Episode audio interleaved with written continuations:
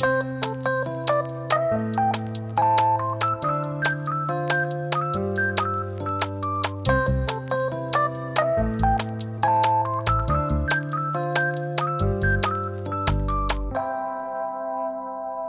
and welcome to the Dry Run Podcast. Uh, welcome back to Monster Movie Month.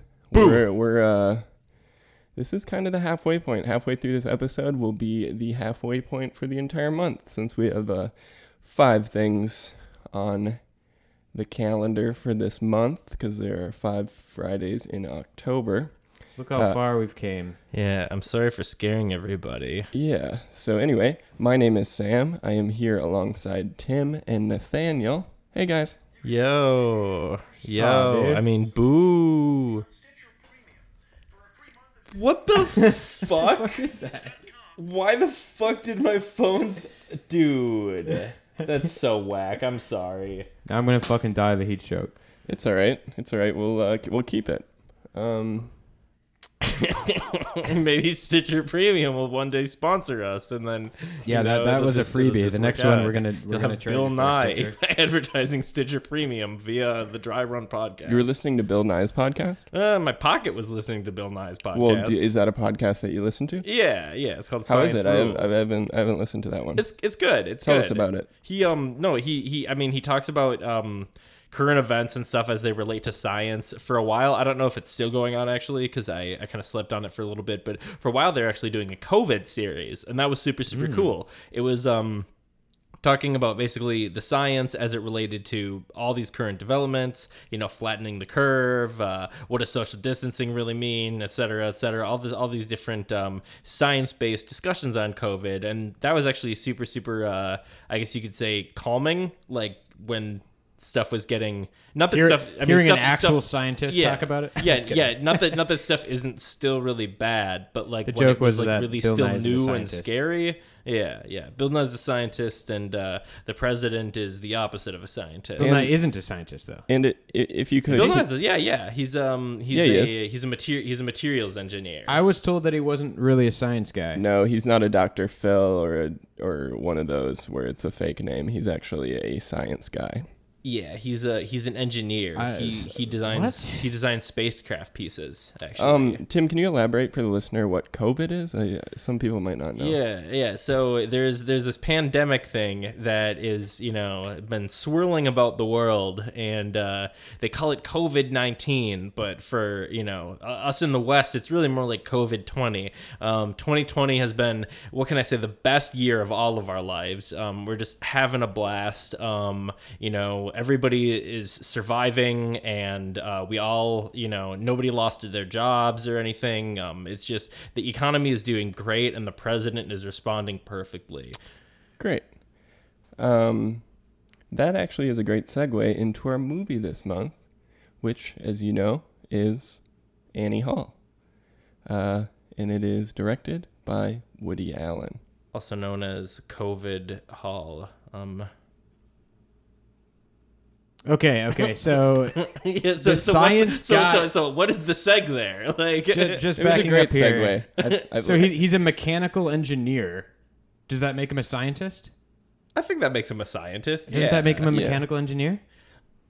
I think I think it makes him. I think it makes him a scientist if he's done things like build so the sta- spacecraft the, the pieces. science guy Engineers persona can- started as a stand-up bit, E- like engineers, where he was like pretending to be like a scientist. engineers can be Oh, scientists. That that's not a bad gig though. You know, get people to think you're a scientist, and then that's And then- basically what Dr. then- Phil did. Yeah. Yeah.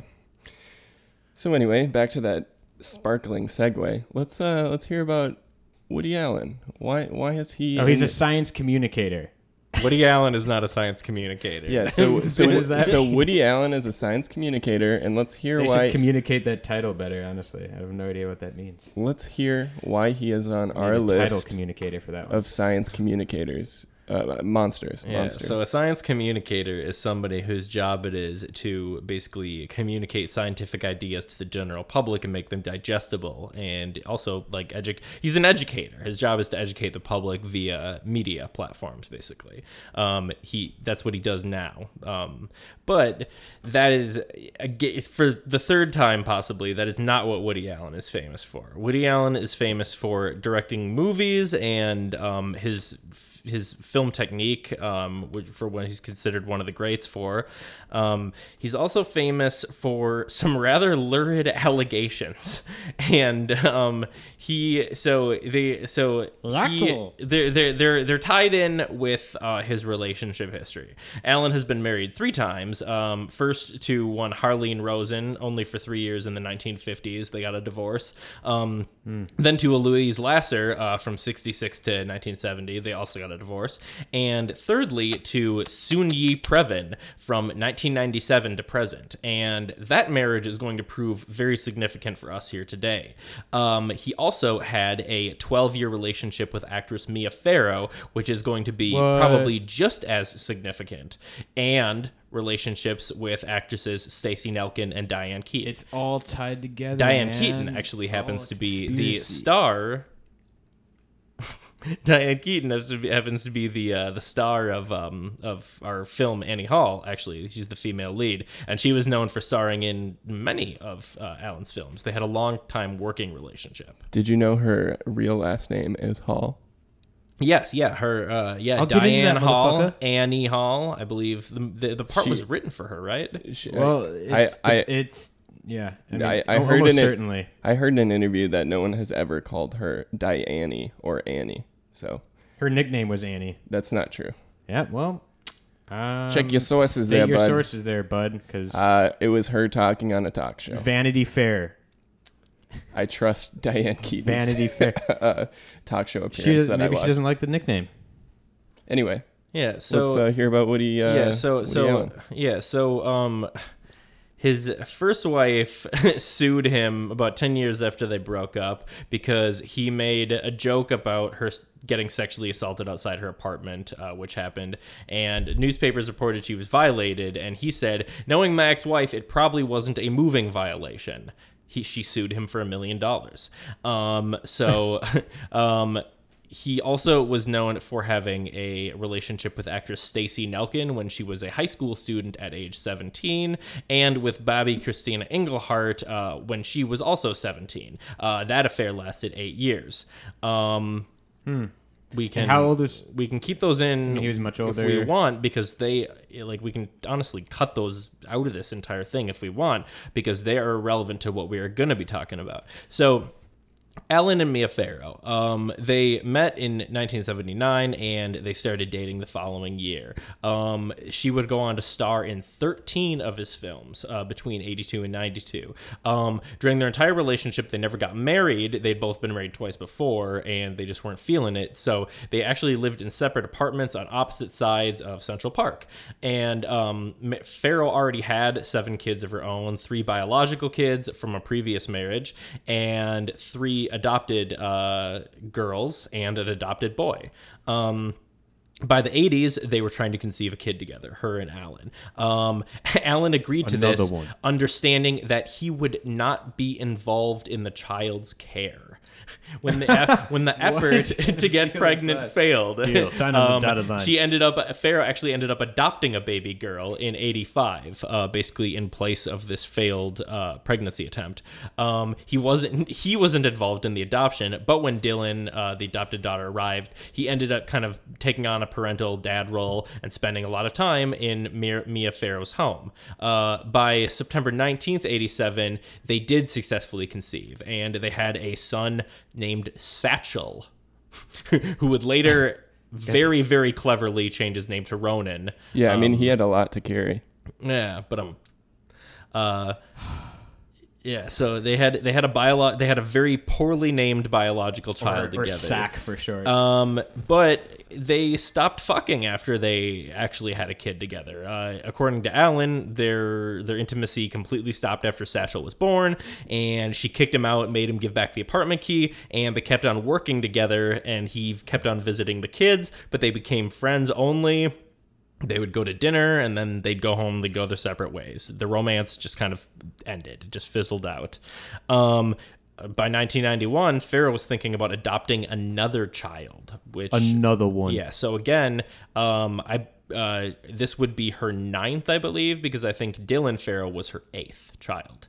Um, so she's trying to get number nine, and and by this point, I'm starting to see a bit of a problem here. But um, uh, he told her that he would not object to another adoption, which is kind of weird because I thought they weren't really dating anymore, as long as he, she would agree to allowing him adopt Dylan and Moses. Uh, she agreed, and that was finalized in December of '91. And Dylan and Moses are. A, wait, they're so they're they they're swapping kids or like Uh, no, it sounds like he is getting. He is He's getting some of her kids? Yeah, he's getting partial. Uh, he's becoming their father, basically legally. She's not losing their custody. He's just joining the legal dynamic there. Hmm. Um, and apparently he was known for you know being there before the kids woke up in the morning seeing them during the day putting them to bed at night. So he was very involved with uh, with dylan and moses and uh, their biological son satchel later again known as ronan. Um, and again I Sack think, for sure I think, yeah sack. And you know i'm sure that plays a factor in why he you know goes on to change his name professionally. Um, this is where it starts to get a little wacky. Um, so in 1977, when Mia Farrow was still married to this guy Andre Previn, so a previous marriage, uh, um, they had adopted a girl Soon Yi from uh, Seoul in South Korea, and she was an abandoned girl. And actually, they didn't even know her age exactly. Um, she was between five and seven at the time of the adoption. Um, her first interaction with Allen uh, was when she was injured playing soccer in high school. Uh, looks like uh, her junior year of high school, and he said, "I can, you know, I can drive you to school so you don't have to walk."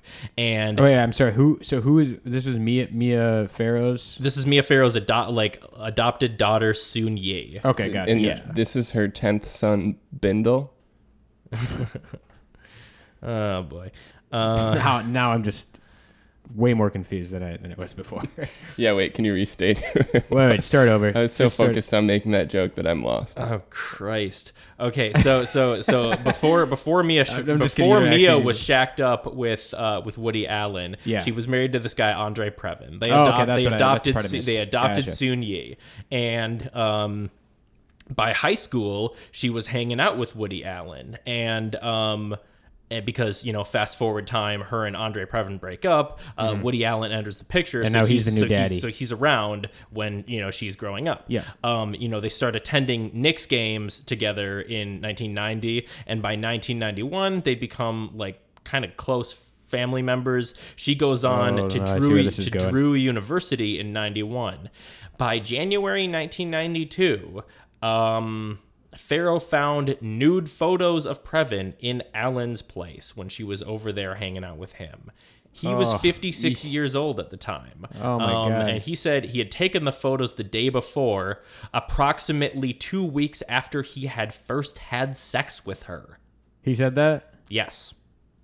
Both Farrow Oh. and Allen contacted lawyers separately and pretty quick after those after they, They- had they're that both like, conversation. I'm gonna go call my lawyer. yeah. And where was he keeping those photos that she found them the day after? My guess is that Hey, they were mean, it definitely probably like the sitting day out on the nightstand. Ew. Like I, I would guess that they were not hidden. They were Um, probably. I mean, and they probably weren't the, the day. It probably and the day after. he was Yeah, for sure. you know and by by summer of that year he found himself defending this in time magazine and he was saying i'm not Soon Yi's father or stepfather i've never even lived with mia yeah, I've but spent- you groomed you.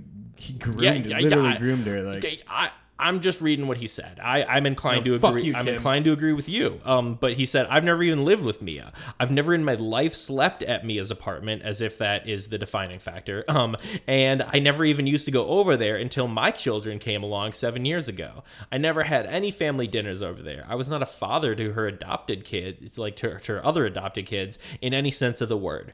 Like Duffel? Yeah, Duffel like, Allen? Yeah, yeah, like Duffel Allen. Um, adding that Soon Yi, um, you know, never saw him as a father either, and that he had rarely even spoken to her before they started seeing each other. He seemed to see few or no problems.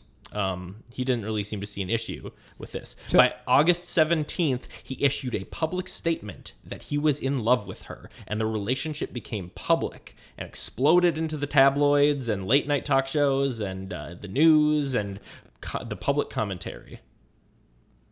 So you know, within this, you know, within the same month uh, of you know him, I guess you know, go, talking to Time Magazine about it, you know, he just decided to go public, and they were married in December of '97. So they Oh, wow, he married yeah, her. Yeah, they, they yeah they got married, but they were together for like five years or longer before you know. So how old? I don't. I don't know if you, you you probably already said this or maybe you didn't. But um, how how old was she when he came into her life? Um, I would have to redo the math on that one, but she would have been a kid. But it looks like again their first meaningful interaction was when she was in eleventh grade. Ah, okay. Yeah, gotcha. Yeah, it's All uh, right. yeah. So you know he. At this point, for our viewers to break it down, what you're hearing is that he left his girlfriend for her adopted daughter that he sort of kind of helped raise. Yeah, and like the the it sounds like the details are kind of scarce on that, but I mean, either way, that's just I mean, ta- like when you like, Like it, the- it uh, crosses i think a lot of lines for most normal people yeah, Um, like in the, the the Me Too movement, a word that has um cropped up is um or uh, popped up. I'm sorry, is grooming, and I feel like that is like taking it to the next level. yeah i mean he's he's a he's a like, highly famous and successful filmmaker Mm-hmm. and she is like you know some kid who is you know just aspiring to do whatever i think i read that she wanted to be a model and so he offered to help with her career Mm-hmm. um you know so that is not the worst of it um so 1992 was not a super great year for woody allen. Um, within a couple weeks of the public revelation in Time Magazine, you know, so when he did the first Time Magazine interview in early August, a couple weeks later, um, he was accused by adoptive daughter Dylan, so one of the ones that he, you know, got custody of, um, who was seven years old at the time, of having sexually molested her in Mia Farrow's home in Bridgewater, Connecticut. Um, Allen has repeatedly denied the allegation for, you know, almost you know, almost 30 years now. Um, when the allegation was made,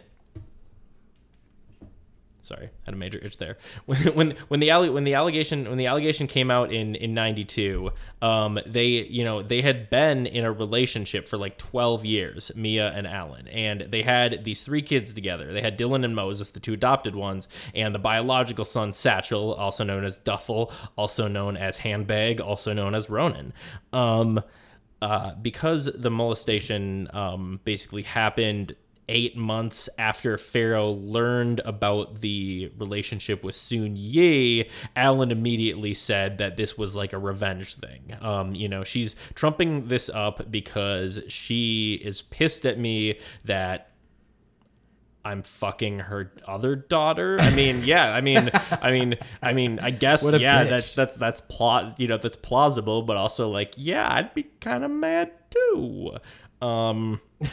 So anyway, um, so criminal criminal case uh, does start to unwind. Um, the Connecticut state of Connecticut looks into it, and they investigate the entire allegation. They didn't press charges, actually. Uh, instead, they just referred her to a child sexual abuse clinic at the Yale New Haven Hospital, which I don't think is an entirely unreasonable step. I mean, they would probably be qualified to This is the, Help. the this is um the the daughter that accused him of molesting her when she was seven. Or yes, okay, yes. This is yeah. This is yeah. not yeah. uh was it Soon Yi was yes. the other Sun, one? Soon Yi is, Okay. is is in a happy marriage with him to this day.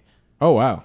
to this day they are married and um or like at least they say they're happy you know that's up to them but um but so they they referred the the daughter um Dylan to the child sexual abuse clinic at Yale New Haven and they concluded that he hadn't sexually abused her. They found no credible evidence uh, in the Department of Social Services to support the allegation um and basically in his own revenge response he ends up suing Farrow for sole custody of Dylan, Satchel and Moses probably claiming you know that she was crazy or something and that you know she couldn't you know it was unsafe to keep them or something. She says I molested her. Give me custody. Yeah, right. The classic uh, terrifying story. Um, yeah, he ends up losing that sole custody case in June '93, and the judge agreed that you know the allegation of sexual sexual abuse hadn't been proven. You know, so the judge was not of the opinion he was a molester, but wasn't going to give him the custody.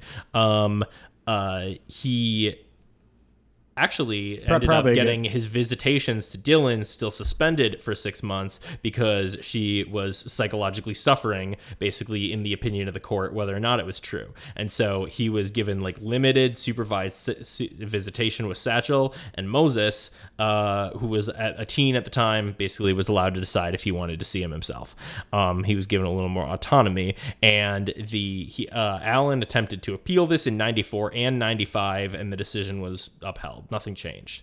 Um, Dylan has continued to repeat this allegation um, s- uh, several times as an adult, although important modifications have been made with respect to the original narration of 92, as Mia Farrow first described it. First public comment was in an interview with Maureen Orth for Vanity Fair in 2013, followed by an open letter to New York Times in 2014, and then an LA Times op ed in 2017. Allen has also spoken publicly about the allegation in an interview with Gayle King for CBS This Morning and in a New York Times op ed in 2018, and also in a statement to CBS denying it every time. Um, bu- bu- bu. Okay, here we go. And, and I mean, I'm sure you guys are just at the edge of your seats wondering, you know, okay, we keep hearing he molested her. What did he do? Um, you know, that's Very. Uh, yeah, that's exactly what I was thinking. Yeah, so uh, so during so during the custody trial, Farrow testified that she became concerned about Allen's behavior toward Dylan in sev- in 87 and 88. She reportedly told Allen that he was giving Dylan too much attention and not giving her breathing room. Um, he was reading to Dylan in his underwear, allowing her to suck his thumb, and would sit on her bed in the morning waiting for her to wake up. Farrow testified that she found his relationship with Dylan relentless and overpowering with a wooing quality. But in 1990, she changed her will so that in the event of her death, Allen would have custody of her minor children. So at least in so a little bit early. So in 1990, um, she, you know, she was she still felt that he, you know, could you know basically be the godfather, you could say.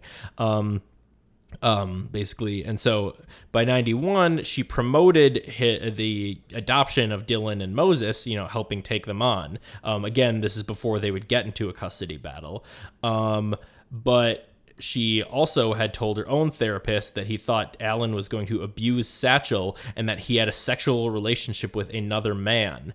Apparently, um, Dylan once locked herself in a bathroom for four hours when Allen came over, and he had to have an employee pick the lock with a coat hanger to get her out. Um, the family psychologist saw some of his own behavior toward her and testified during a custody trial in 93 that she saw it not as sexual, but as inappropriately intense because it excluded everybody else. It's kind of a Huh. strange Yeah, so- I don't way to put it, I guess. Um, he said that he was paying extra attention to compensate for the time Farrow was spending with the newborn Satchel. Basically, he didn't want her to feel jealous or left out. He was trying to be a good father, at least in his words, uh, you know, and spend a lot of time with her. Um, but that but that is not the allegation. That is the prelude to the allegation. On August 4th, 1992, Allen visited his children at Farrow's country home in Bridgewater, Connecticut. And Farrow and a friend were out shopping uh, with the most recently adopted children, Tam and Isaiah. Okay, so they're just, she's just still adopting kids. Um, but anyway, um, Farrow and Allen, um, they were going to sign an agreement two days later on the 6th where Allen was going to be paying uh, $6,000 a month for the support of Dylan, Satchel, and Moses. Um, and that day, August 4th, Farrow had called him to suspend the processing of that agreement. Um, why did she call? Present in the house that she had left uh, were Dylan, the daughter, Satchel, the son, uh, a babysitter that had been hired, and the children's French teacher, um, another friend, um, and some other kids of Farrow's friend who were, you know, the one that was out shopping. Um, so there were there were like a bunch of people there. Um, uh, Moses has said that he was in the house when Allen shows up. Woody Allen shows up. Um, next day, Is he allowed to just pop in like that? Or? um, it sounds like yes, he has a key. He has a key to the place at this time. You know, he's, so he comes over all the time. So he shows up, and then the day after, one of the babysitters, Strickland, tells Farrow that she saw Allen kneel on the floor in front of Dylan, then aged seven, with his face in her lap, turned towards Dylan's body. She testified to that effect during the custody trial, actually. Um, the judge did not believe that she was describing any kind of abuse or inappropriate behavior. Yeah, what? Um, Just resting her head on his lap? no, he was resting his head on her crotch, it looks like, basically. Um, which again, you know, take it take it as you will. It might be nothing, it might be something. Um, this is again not the allegation. um, uh, they told Farrow what had happened, and she was not happy about it. She telephoned her attorney for guidance and was advised to take Dylan to the local pediatrician. Um, they did, and Dylan didn't report anything. She didn't report abuse to the pediatrician. She had already videotaped her talking to Dylan about this, um, and basically videotaped Dylan, you know. Making the allegation of abuse of abuse on camera and makes a second visit to this pediatrician um, and this time dylan does tell um, the doctor basically what she had told Farrow in the tape was that she had been with Allen in the attic and he had touched her private parts. The doctor was a mandated reporter and he told the authorities. Uh, and he personally did not find any physical evidence of sexual molestation, but he was a mandated reporter, so he called it in. Um, uh, A- Allen found out from his kid's therapist in the middle of his therapy session and said and said I'm completely flabbergasted several times apparently. Um, uh, this lawyer Alan Dershowitz is hired to um, try to resolve the matter without public disclosure, and Allen actually rejected the proposal. Um, he alleged that Farrow's lawyers had been demanding between five and eight million dollars in hush money, um, and that they were asking for all of this money for college tuition and for Farrow herself as a compensation for loss of income for the next ten years. So that she was just assuming she was just going to be losing, you know, a bunch of work or whatever. Um, they continued to go back and forth and say that they would drop oh Allen's lawyers declared that the proposal was in exchange for the money she would drop the charges so basically his lawyers were publicly stating that they believed it was blackmail um he called the photographs of Previn a lark of a moment and said, I didn't feel that just because she was Mia's daughter, there was any great moral dilemma. It was a fact, but not one of any great import. So, you know, he didn't find it a problem that his long term girlfriend's, you know, recently of age daughter um, was a problem. Um, by fall of 92, police interviewed Dylan using anatomical dolls. So, you know, the classic show me on the doll, where the, you know, where they, where the man touched you. Um, and uh, she inserted the penis of the male doll into the vagina of the female doll. And they asked her why she knew that the dolls fit like that. And she told him that during summer school, Satchel and she had witnessed how Allen introduced his penis into Soon Yi's vagina. Daddies do not do this, she told them, according to the statement. Daddies are not supposed to act like boyfriends. What a strange thing for a Hmm. Seven year old to weird. say. Strange thing for a seven year old to say. Um, um, this was brought up during the. Does she even know what a? bo- I mean, I, I don't know how she was seven years old. I guess she would know what a boyfriend is. yeah, I- yeah, yeah, but yeah, still, what Hmm. a like a what a strange way to word it. Right. Yeah. So uh, they continued. Um, yeah, the Yale New Haven team continued to interview her, and they found that the relationship consisted of kisses and hugs, and that the uh, sexual relationship between Soon Yi had began in December of 1991. Um, they he he declared that Allen had not in fact witnessed their sexual relationship because that would have been months before it started. Um, and he was believing that when quote Mia needs something, she takes our daughter and makes her say it. So by this point, he is declaring that Mia is basically manipulating her manipulating, lines. yeah, manipulating their daughter. Um, um, Yeah, that's weird. That like, uh, I think the the weird part about that quote is the word act, because like I don't know if a kid would say, you know, like daddies aren't supposed to act like boyfriends. I don't know if she yeah, would word it that yeah, way. Exactly. Like it Like- sounds. It sounds like something. I, It sounds like something that she. she's literally Yeah, repeating. it's well, it, yeah. It sounds like something that a mother would tell a daughter. Like daddies aren't supposed to act like you know. yeah, exactly. Yeah. Um. Um. But so the Connecticut State Police decided by August of '92 that you know they were going to investigate. Um, they were trying to establish whether she was telling the truth and whether she was sexually abused. Um,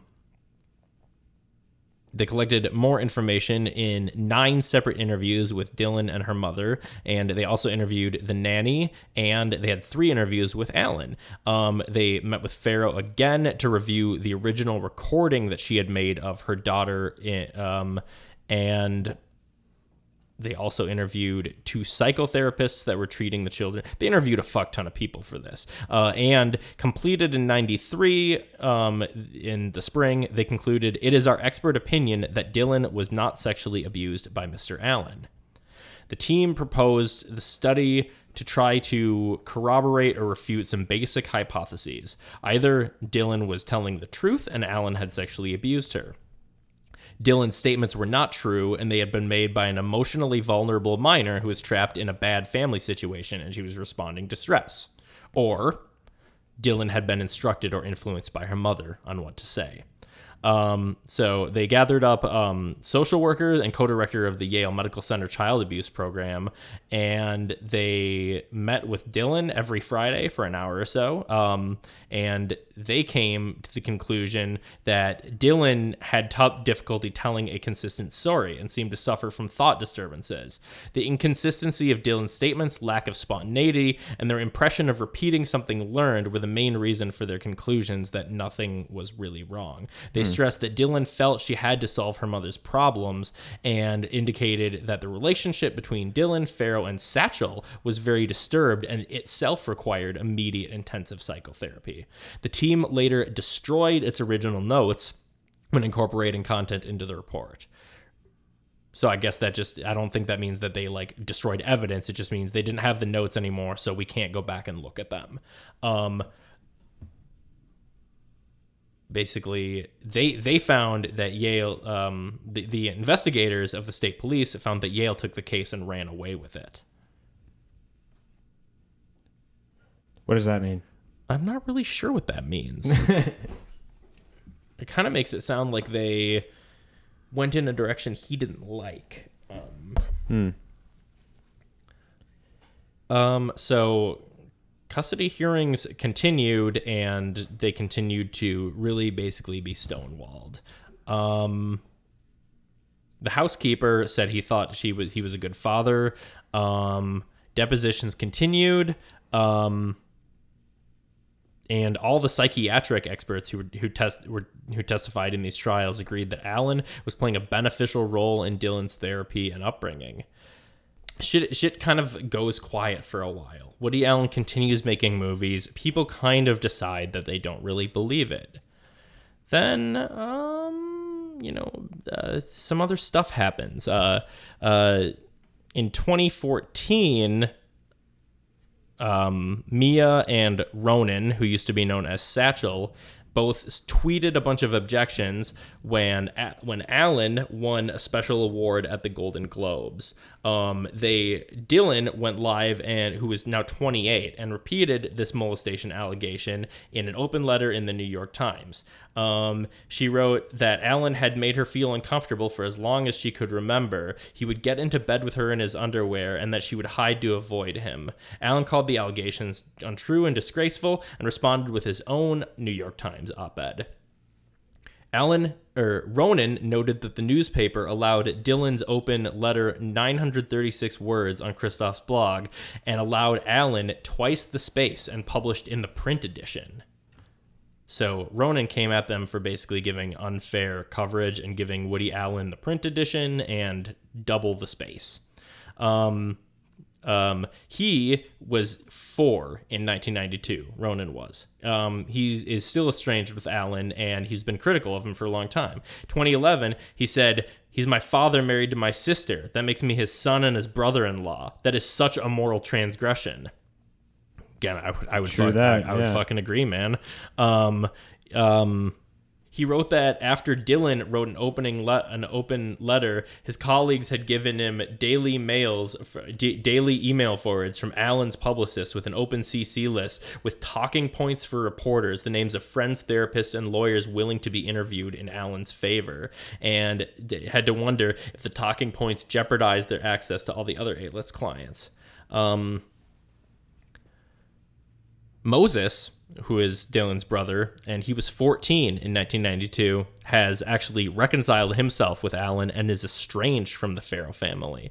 Um, so when Dylan put her open letter out, he said in an interview that many people had been in the house on that day, and not one of them, not my father, my sister, was off in any private spaces. He asserted that Mia had cultivated a climate where they felt compelled to support her views, and that she had actually abused him physically and emotionally. He repeated these allegations um, to one of Allen's biographers in 2017. So there was a specific. It was that specific day when like all those people were there, like the uh, the the French teacher and the babysitter. That was when apparently he had abused her. Is that what he's talking about, or because he it sounded it was it sounded like he was talking about one specific day there. Yeah, You know yeah, he was talking about that specific day, the day Okay. of the day of the alleged, um, you know, molestation incident that you know led to the police case and Gotcha. everything.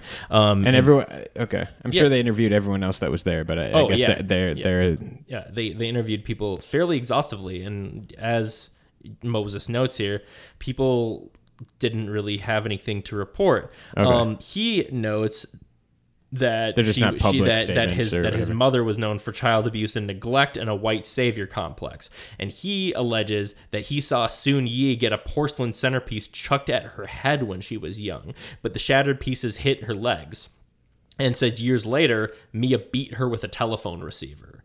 Um, wow. but Moses also says that he was the oldest in quote man of the house that day, and he promised to keep an eye out for trouble. He was remembers where Woody was sitting, and he remembers where Dylan and Satchel were people weren't glued to the same spot, but he said he made sure to note everybody's coming and going, and he remembered that Woody would leave the room on occasion, but never with Dylan. He would wander in another room to make a phone call, read the paper, use the bathroom, step outside, get some air, walk around the lodge pond on the property.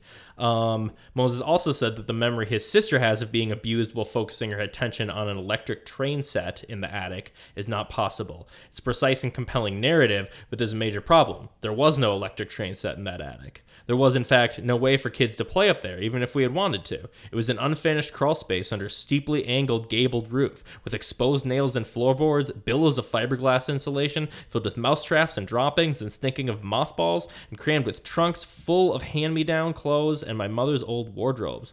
The idea that the space could have possibly accommodated a functioning electric train set circling around the attic, that's ridiculous. dun dun dun.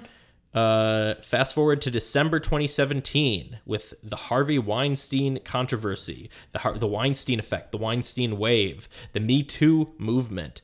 This is when Dylan Farrow writes her own op-ed in LA Times and says, "Why has the Me Too mo- uh, revolution spared Woody Allen?" She repeats the molestation allegation again on Gayle King, um, where you know, and Gayle King has also interviewed Allen. uh, Um, by the way, as as we noted before, um, Allen issues this is one this is probably his most modern response that he's issued on this most current one. Even though the Farrow family is cynically using the opportunity afforded by the times up movement to repeat this discredited allegation that doesn't make it any more true today than it was in the past. I never molested my daughter. As all investigations concluded a quarter of a century ago on his blog, Moses wrote that Mia emotionally abused them and drove some to suicide, and he claims that Tam was among them. He said Tam was known for dying of heart failure at age of 21, but in fact had struggled struggled with depression exacerbated by her mother refusing to get her help and insisting she was just moody, and that on one afternoon in 2000, after a final fight with her mother, um, where uh, Mia stormed out of the house, Tam overdosed on pills again this is an allegation i don't know if like the you know i'm not a medical examiner i haven't seen her death report death certificate but you know um uh, Soon Yi uh, in 1992 also said the same thing that she was known for hot tempers and rages, which terrified all the kids. They can't speak freely because they're all dependent on her, but they could really tell some stories, and I'm sure one day they will. Mia has been violent with me, and I've conclusive proof, but I hope she and Woody can somehow head off a custody trial. Um, so as this continued to pile on and people refused to let it go, um, many many people in the industry you know of you know celebrity walks of life have weighed in on this.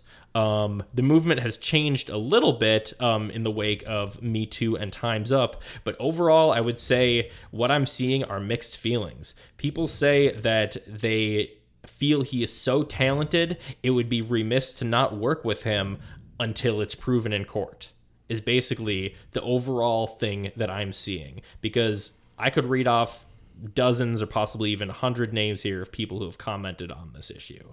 Um, people have changed their opinions on it in the past and they've gone back and forth.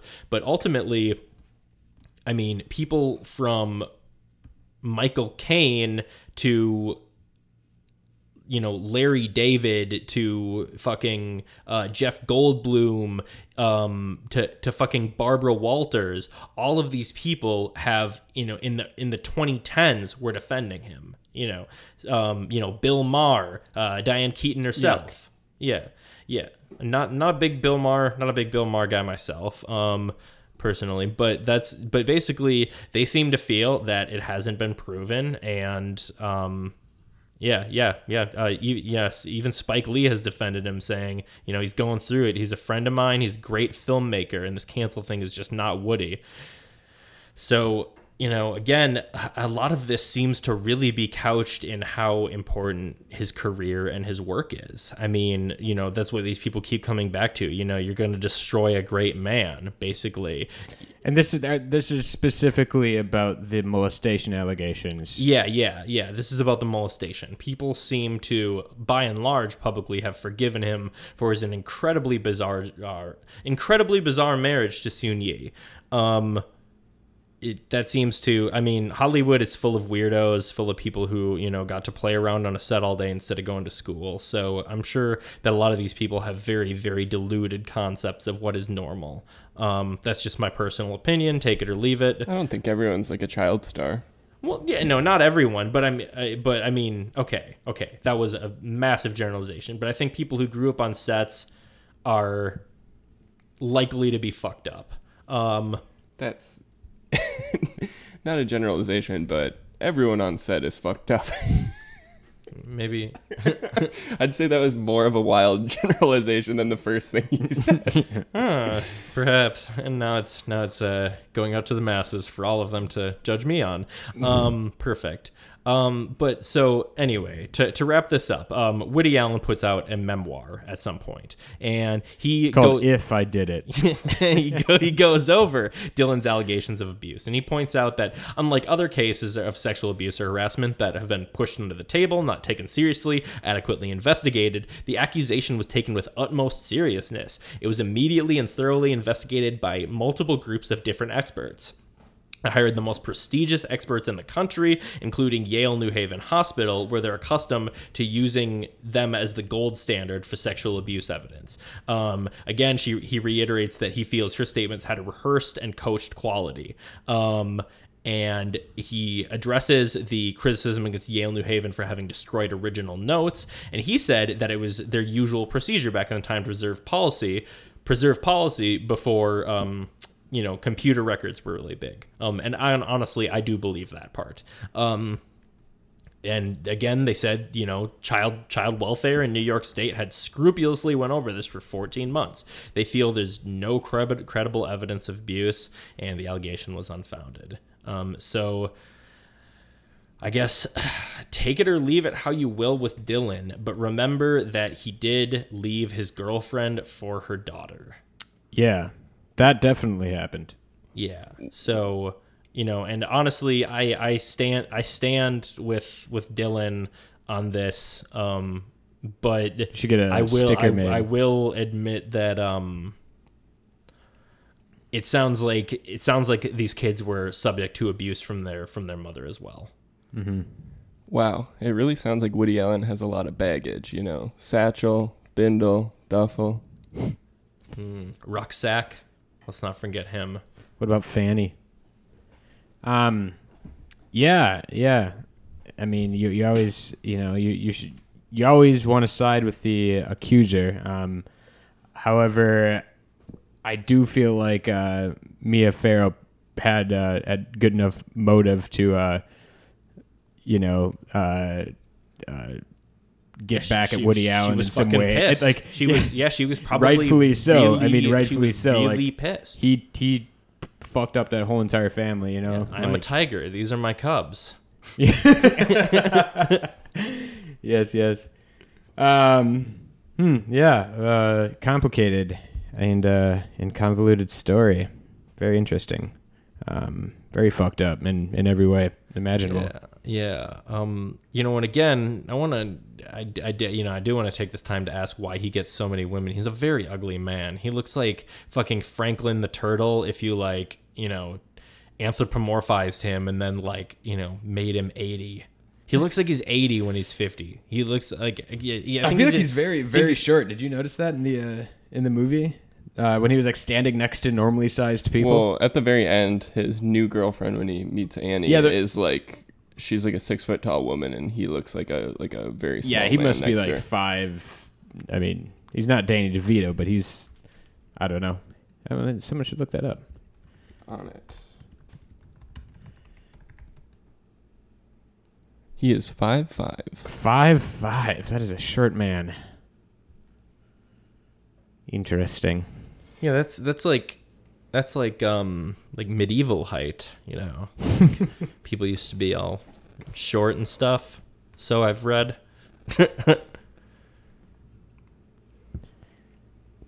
and uh, so that you know, I guess it sort of segs us into you know Annie Hall. You know, so Woody Allen, known for his questionable relationships, his relationship with Diane Keaton. You know, she's one of his defenders. Um, she seemed, you know, that seems to have been a fairly normal relationship. They also had a long working relationship, and she is his actually co-star in this movie. Um, Woody Allen is the co-writer and also the director and the male lead. Um, I don't know, Sam. You want to take us off? Thanks, Tim. That gives us a lot of context for the film we're uh, discussing, Annie Hall. Um, yeah, I don't know. That's a lot to take in. Uh, but let's get into it. Yeah, as I think as the cartoon Big Mouth once uh, summarized, it is at once both very simple and very complicated. All right. So, uh, so Annie Hall, released in 1977, is a film starring uh, Woody Allen and Diane Keaton, like we touched on earlier. Annie Hall begins with our lead Alvy Singer, played by Woody Allen, speaking directly to the camera. Literally, the first moment of this movie is kind of just breaking the fourth wall, which is a very common theme throughout this movie. Um, so he's t- speaking directly to the camera. He delivers a few key jokes that are that humorously set up his pessimistic view of life, and then he adopts a more serious tone as he begins to confront the truth about his relationship with Annie, who is played by Diane Keaton. He also explicitly says he would never want to belong to any club with him as a member, resemblance of his relationships with women, which I thought, you know, that didn't look super great for him after I had just finished reading all the weird shit about him. I instantly thought that uh, Sam. Uh, I was like, Sam is gonna love this and memorize all of these jokes. Yeah, so it's a it, it's a it's a quote by Groucho Marx that he says up top, and uh, is just kind of sets the theme for this whole movie. Uh, so Allen tells us that a year ago he and a- Annie Hall were in love, but at some point it all fell apart. And he misses her so much. He is trying to sift through the pieces to figure out where the screw up took place. The question of why the relationship ended is the central question of the film. He wants to find the answer as to why this took place, and he looks within himself. Uh, the film flashes back to a visit with a doctor when he was the age of nine. Uh, Alvy is depressed because, a- as he explains, he read that the universe is expanding and will one day explode. Uh, his mother is very upset about this, but the, the doctor laughs and tells him, "Well, you should just enjoy life while you can." Yeah, he's on like the, he's on like the absurdist tip, right? He's like, you know, none of none of this fucking matters. So like, why should I do anything? The scene he's, literally he's like ends with he's like nine years old. yeah, it, it it ends with him uh, saying like, "What's even the point?" And he like looks down at his feet, all depressed. It's pretty good. And this is in Brooklyn during WW2, I believe, his childhood. Yeah, and then we get a little more backstory of his childhood. Uh, we see his childhood home, which is located underneath a roller coaster on Coney Island. Uh, he tells us that uh, he's been told he can exaggerate the past, but he swears this is how it was. Uh, this is kind of the first moment when we kind of get a sense that he could potentially be an unreliable narrator throughout this story. He's got a bit of trouble distinguishing fantasy and reality, And so and he sh- loves bumper cars. He says so himself. Yep. Yep, and so it shows his childhood home, which, uh, as he says, is located under a roller coaster, and uh, we see him eating soup as the house violently shakes in a comical fashion. Yeah, like it's literally underneath the roller coaster. Yeah, and though he's eating soup, we can see it shaking violently, but surprisingly, it does not spill. Very dexterous young man. Yeah, that'll come back into play later. Yeah, and and he, it, and and he says that uh, right after that we see him on a boardwalk, and he says that he has a hard time differentiating between fantasy and reality. Oh. An- another sign that he is potentially an unreliable narrator.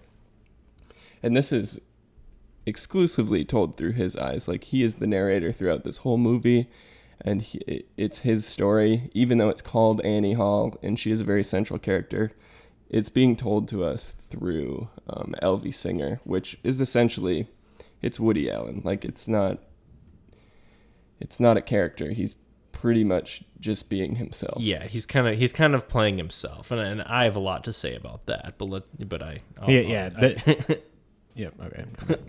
So he also tells us about his father, who ran the bumper cars at the Coney Island, um, and he tells us about how he used to get his aggression out through riding and crashing the bumper cars. Later, we get a glimpse of his school where he grew up. Uh, we see his teacher and all the different classmates he says he didn't really get along with.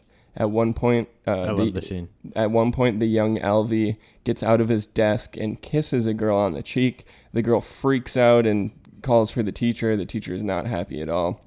And then, uh, seated in his desk where the young Alvy was, we see the adult Al- Alvy, and he addresses the camera and uh, his classmates, and he tries to defend what his younger self did um, in kissing his female classmates. He says he was just expressing a healthy sexual curiosity. This is not the scene I was thinking. yeah, no, this is, yeah, this was also This not the scene, scene. This is also not the scene he needed to make. I No. thought that that was a very strange thing for him to say. What? I was just expressing a healthy sexual curiosity. Yeah, like ha- like I get it. It's clever, you know. Have the adult, you know, do like the psychological cutback, but for him to do it, Yeah, yeah. It's just another. It's it's another one of those. Uh, uh, like I don't know. Do you call it a coincidence that like? I don't know. It's just. yeah, we- we're we're finding a lot of these, And- and, it's and- like you know, were they there all along, or are we looking for them? Yeah, yeah. And and though it's problematic, it is fun to see him um, as the narrator arguing with his teacher in a flashback. That's kind of cool, uh, which is just the start of the fourth wall breaking. Um, throughout this movie, he'll be doing that directly, talking to the audience. Um, and Yeah, for those who are unfamiliar, the fourth wall is um so like the three walls, the first three walls are like the back, the left and the right walls of the stage. Like if you imagine you're a performer on a stage, you know, you're an actor, whatever you call it. Um and then the fourth wall is what you're looking out towards, and that's the audience. So when you're breaking the fourth wall, you are directly engaging your audience, you're talking to them, and usually, but not always, usually it means that everyone else who's not breaking that wall with them can't hear what they're doing. It's kind of like a little tee hee, you know, like an aside. Sorry. Yeah, no, that's good. Good context. Uh, and so this scene ultimately ends um, with uh, the teacher says, "Oh, you should have been more like so and so." And then we get a nice little thing where each student stands up and says ultimately where they ended up. This is the scene I was talking about. When I said I Yeah, it's the scene. same scene. And uh, some of the notable ones, one kid stands up and says, I used to be addicted to heroin. Now I'm a methadone addict. I used to be a heroin addict. Now I'm a methadone addict. And then but it's the it's actually the kid. Yeah. The kid Yeah, saying it's it. the- It's not it's- like the kid grown up. It's like him speaking as. Yeah, it's the children in the Yeah. classroom. They're, So they're here- stating what they're going to become. Yeah. And it's followed by a, a, a girl that says, simply says, I'm I like into leather. leather. Yeah, that was Yeah, that was, it's that was a pretty funny. good that was a good bit. After this, we get a brief clip of Woody Allen on TV. Uh, doing some research, this is an actual clip of him on television. Another instance of showing that this is just straight up Woody Allen. He's claims he's playing a character, but it's it's written about him. He's loosely playing a character. Was this him on Dick Cavett or him on Johnny Carson? I think it was Cavett. Okay. Um, later in the film, there someone says, "Oh, I saw you on Carson," but I think this clip was Cavett. Okay, for sure. Um, so we cut to adulthood, and we get a long shot of Alvy and his friend Rob walking down the street. But wait, hold on a second. So so if he's showing this clip, this is telling us the audience that his character is also some sort of at least moderately famous guy. yeah, right? he's a famous Yeah. Okay. Okay. So so comedian Woody Allen is also playing a comedian for this. Okay. Yes. Sorry. Yep. Um, and so we cut to adulthood, and we get a long shot of Alvy and his friend Rob walking down the street. Uh, we hear their conversation before we see them because they're about a block away from the camera and walking toward us, but we don't realize that right away. So your eye kind of wanders, and you naturally naturally look around the frame, and there are several extras going about their day, pretty much uh, like a busy city life. Um, and this is one of the first long shots throughout this film. It's kind of a common thing throughout this film. But so yeah, you, you you hear them and you can't necessarily place where it is, and it's not until several seconds into it that you go, oh, they're in the distance and they're on the sidewalk walking toward Yeah, us. it, you, you almost think like he's talking. He's talking to the audience again because that that I mean, you, you just hear like a, a a disembodied voice, but then you realize that he's actually talking to a different character who you just can't see yet. It's it's pretty cool. It's a cool idea. Yeah. And uh, in that conversation, he is talking to his friend Rob, who is trying to, um, not quite yet, but he's talking about moving to LA and how he thinks it would be a good place to be. And uh, Alvy is very opposed to this idea. He's New York through and through. I was a little confused on that the the uh, the character that he's talking to. Who is how, who is that, and how does he relate to? Is Uh, he just a friend? Just kind of his best friend. he's I not think, in the related to. Annie Hall at all. It's not yeah, like her I brother. think, No, it- no, I think no. he's only in two major scenes in the movie as well. If I Right. remember. I, I thought it might have been like her brother or something. in but several I- scenes. I don't know if they're how major they are, but no, it, it- it's just his close friend, and he's actually the one that uh, ultimately he doesn't directly introduce him to Annie, but they meet each other when he's meeting with another girl that he meets. Mm. I don't know if it was intentional to like kind of set him up with Annie, but in his and Annie's first encounter, it is with his friend Rob and another woman when they play tennis later. Um, so we find out we're about a year or two before the present of w- the initial monologue of the film when he's talking about, you know, it all falling apart with Annie. And we haven't even seen Annie yet, but we figure out we're about a year or two before the present um, when when Alvy is heavily involved with Annie, an, an, an aspiring singer who shows up unapologetically late for their movie date. Uh, we we see Alvy. He's on a street corner and he is waiting for someone, and he is approached by a couple men who are on the street who recognize him.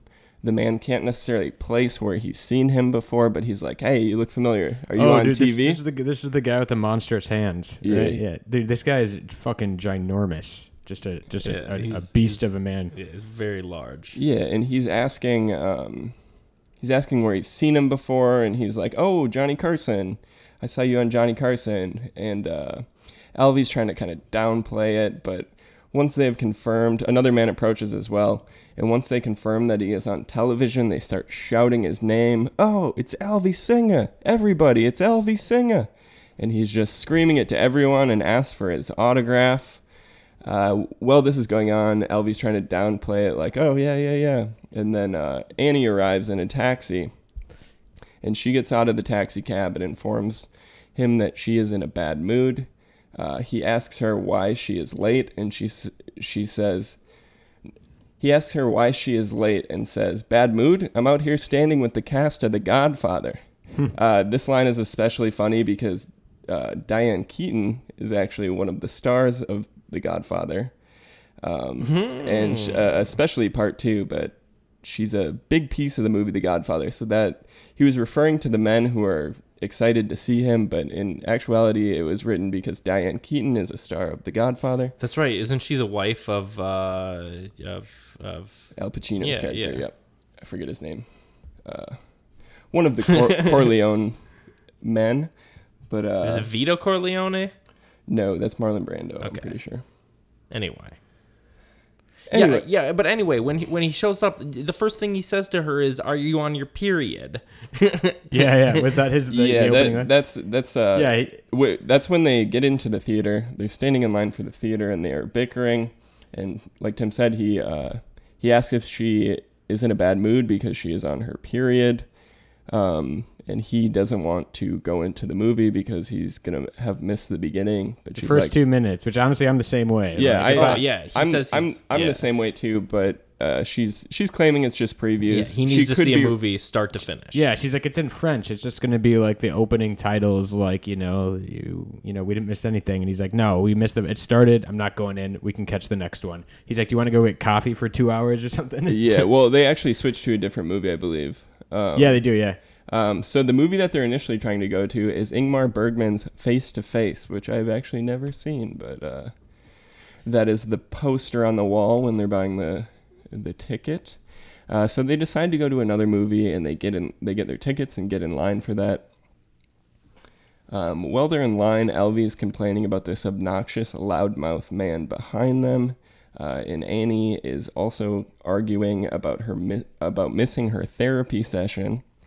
Uh, so the man behind him is giving his opinions on different film directors, and he's kind of talking to us, talking to Annie, and just kind of loudly complaining about this man who is talking behind him. He keeps saying, "Oh, he's spitting on my neck. He's literally just shouting his opinions in my ear." And the guy's just like giving like very like uh, you know what he thinks are like highbrow film critiques. He's just going on about some director behind him. I mean, it's Yeah. like it's not something that the average audience would understand at all. Yeah, and at and at the end of this interaction, Alvy talks to the camera. He breaks the fourth wall again. all of a sudden he just like steps out of line. Yeah, he steps- starts talking to you, yeah, he the, steps out. Of the audience. he steps out of line and starts talking to us and it's kind of strange this is a, this is uh, another instance where the man behind him hears him and steps forward as well and talks to us and says well can i not have opinions like and they just kind of get into it and he's just telling him that what he's saying is stupid, and they're they're just bickering about it. And this this whole interaction ends with Alvy actually bringing out the man that he is talking about, Marshall McLuhan, uh, some philosopher. I, I looked it up. I'm not smart enough to understand the, this dialogue, but uh, uh, so they're arguing about him, and he pulls him out to prove that this opinionated man is wrong. Um, and then it all ends with Woody Allen turning to the camera and saying, "Boy, if life were really like this." Yeah. Okay. Yeah. So this scene is literally just. This is just like a comedy sketch. Like like this this movie's so crazy because like it's so dis disjointed. You know, it's just a series of like sketches almost or like vignettes. Like just a. Um, Yeah, the, Just a series the of moments, and is some- atypical. and yeah, yeah, and some Yeah. of them are It- like are just for a laugh. Like some it- of them are so absurd that It it's like this is, is- just to make you laugh, and it doesn't really further the story at all. Yeah, it's just it- like I mean, it is intentionally very structured in a specific way. Like it, it, it starts in the beginning when they're at like their worst in the relationship, and then it cuts back to the beginning, and we get little clips leading up to what did that. So there is a little bit of structure to the way that it's formatted, but yeah, it's like it's just like a series of memories. yeah, there's not a through line, but there is some structure to it. But yeah, it's just random scenes, and I agree with you that r- there are some scenes where it's just there for a laugh. mhm. Um, but it works. yeah. It's not like it's never like, oh, why the fuck was that in the movie? It was just like, oh, that's funny, and it you just get to. I mean, and it does it kind of explain, you know, the characters, you know, a little bit, you know. I mean, it, Yeah, we get context to who they are as people. mhm.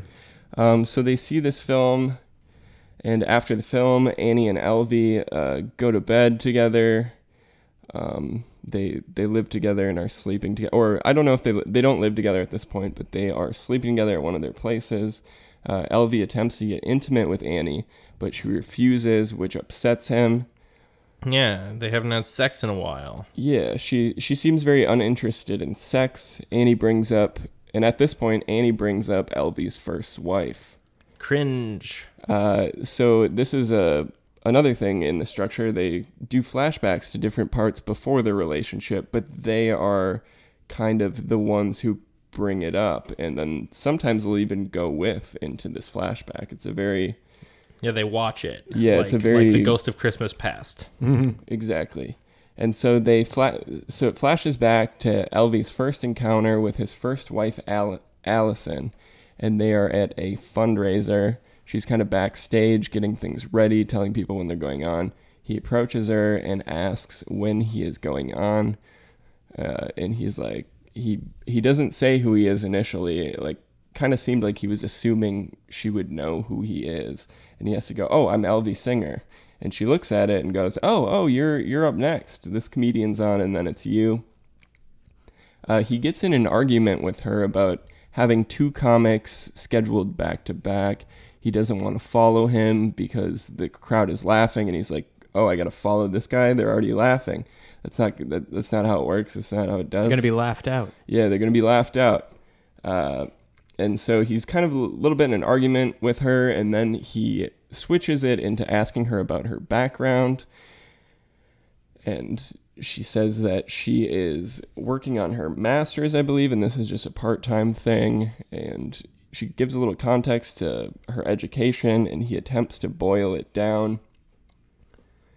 She, he, he attempts to boil down like who she is and she has this line she says i love being reduced to a cultural stereo- stereotype and he says right i'm a bigot but for the left. I don't know exactly what he says about her. It's very dense He was riffing on her being some kind of specific category of, of like predictable Jew, basically. yeah. It was some kind of like it was some kind of Jewish American princess stereotype, but more complicated. yeah very dense um, so after this he does go on stage he he follows the comic and he goes on stage to perform his act Uh, he goes out there, tells a joke. The crowd seems to be into it. And then we cut back to Allison, who is watching from backstage. And we get a little shot of her jerking off the phallic pencil she is holding, leading us into their relationship. uh, we cut forward to their sexual problems when they're married.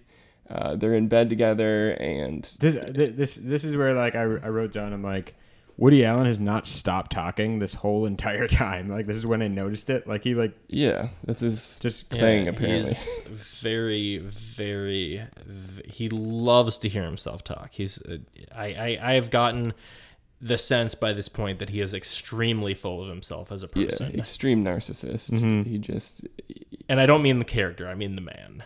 Yeah. but yeah, they're one and the same almost. Yeah. and and so we cut forward to them being in bed together. Uh, it seems that Allison wants to be having sex, and Alvy gets out of bed and goes on a rant about the Kennedy assassination and the cons- potential conspiracy around it. potential. Uh, yeah, It's for another it's, podcast. It's for another podcast. Another podcast. episode. Write it down. Um, Good idea. All right, Kennedy assassination that will be released on Wednesday. Um, so we'll she be back with that. and she accuses him of bringing this up because it seems like it's a common thing with him to bring up. She accuses him of bringing it up. to- Always do this. she accuses him of bringing it up to avoid having sex with her. Uh, once again, he breaks the fourth wall and talks directly to us, and he agrees with her. He's questioning why he let her slip away because that's exactly what he was doing. He was avoiding having sex with her, and then flash forward to his relationship with Annie when they're not having sex, and that's upsetting him. And he's like, "Why did I, this? This was part. This is what I wanted. What did I? What was I doing?" Uh, and then he I and, wanted sex. and then he brings up that now I don't. he brings up that Gr- Groucho Marx quote. Um, uh, I I don't want to be a part of a club that will have me as a member. Just showing that whenever he gets in a spot or a relationship when he should be happy and they seem to like him, that he avoids it because he doesn't want to.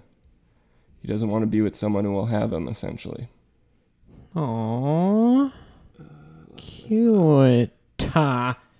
Well, and then we get to see like you know some like more like real everyday intimacy, right? Because then because then they're arguing over lobsters, lobsters that are on the floor of the kitchen.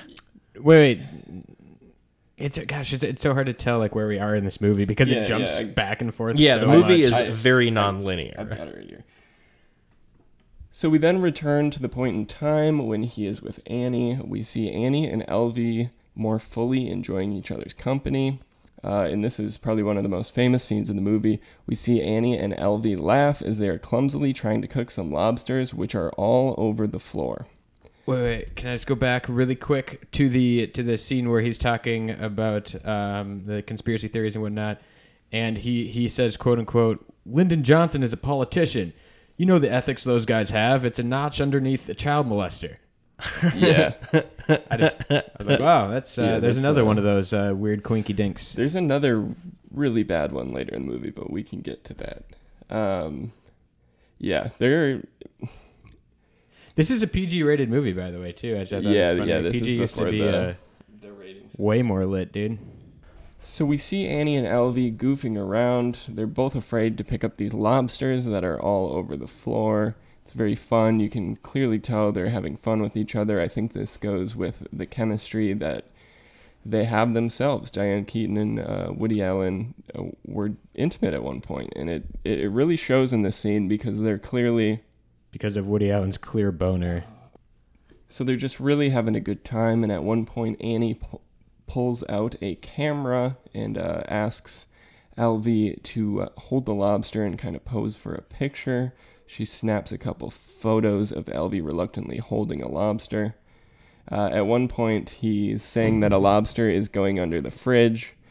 And he's like, We got to get it. That thing will come out at night and come in our bed. Fun fact: it actually was going under the the fridge. That was like really. Yeah, that's, uh, that's, I'm sure it was. It was just that's some good supposed to be- improv on yeah, Woody Allen's part. yeah. Um, You so, gotta, you know, react with uh, with what's going on in front of you. Mm-hmm. So we then uh, flash back to Annie's previous romantic relationship.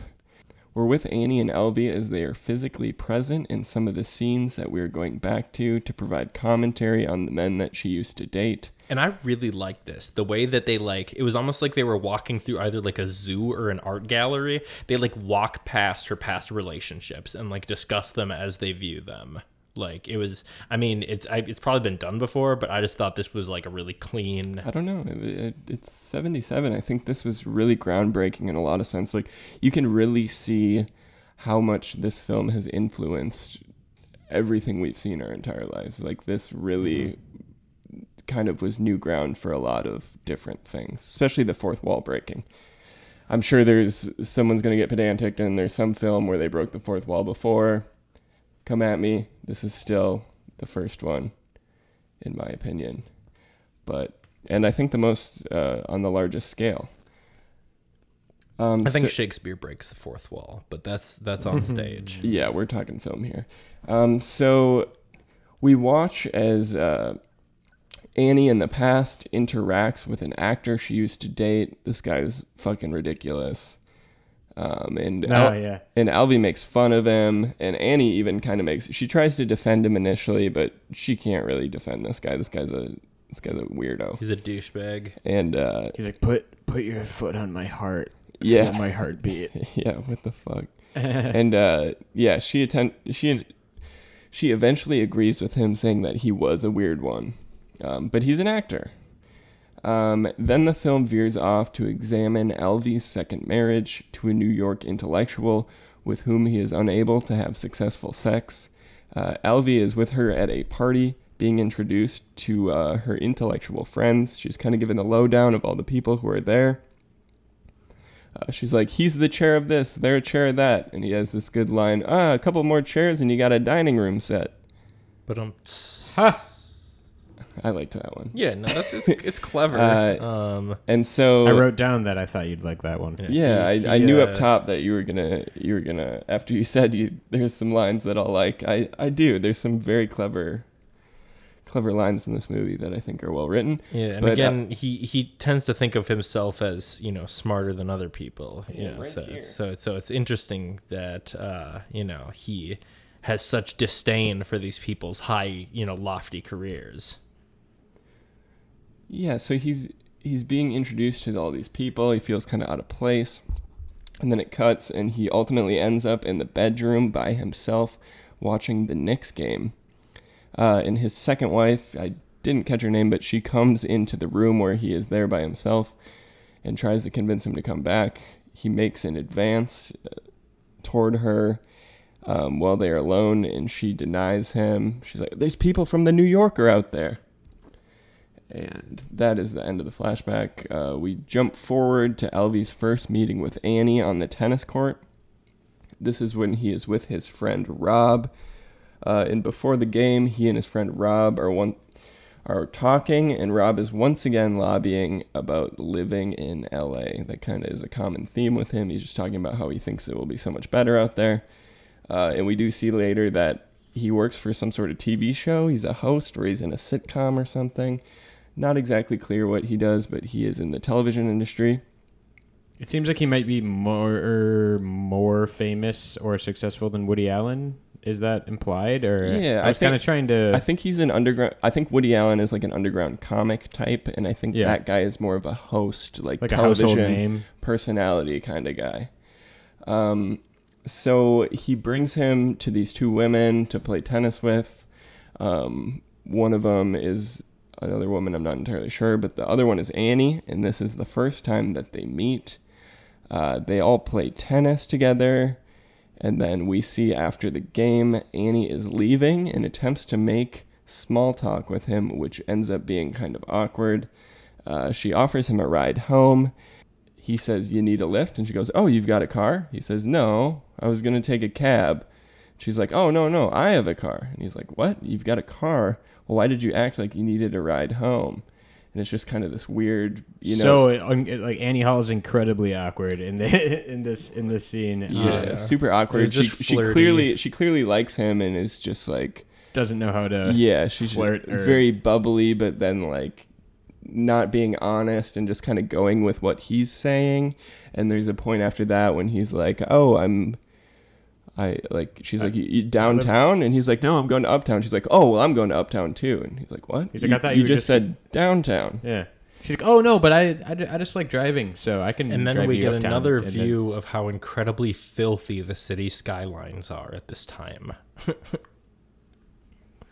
because Jesus Christ, every time they show these fucking city skylines in the 60s and 70s, it looks like I'm just like it makes me want to fucking cough and sputter, dude. It's Yeah, like it almost looks brown and It almost looks like a like bad like draw distance in like a video game. Like everything's just like foggy, like in the distance. Like, Yeah. oh, and so so that's what we that, that's what we get treated to next.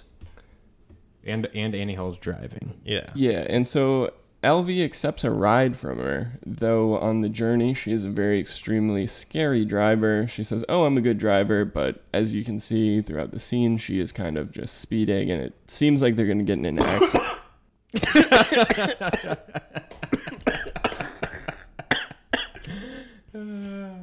Water went down the wrong pipe.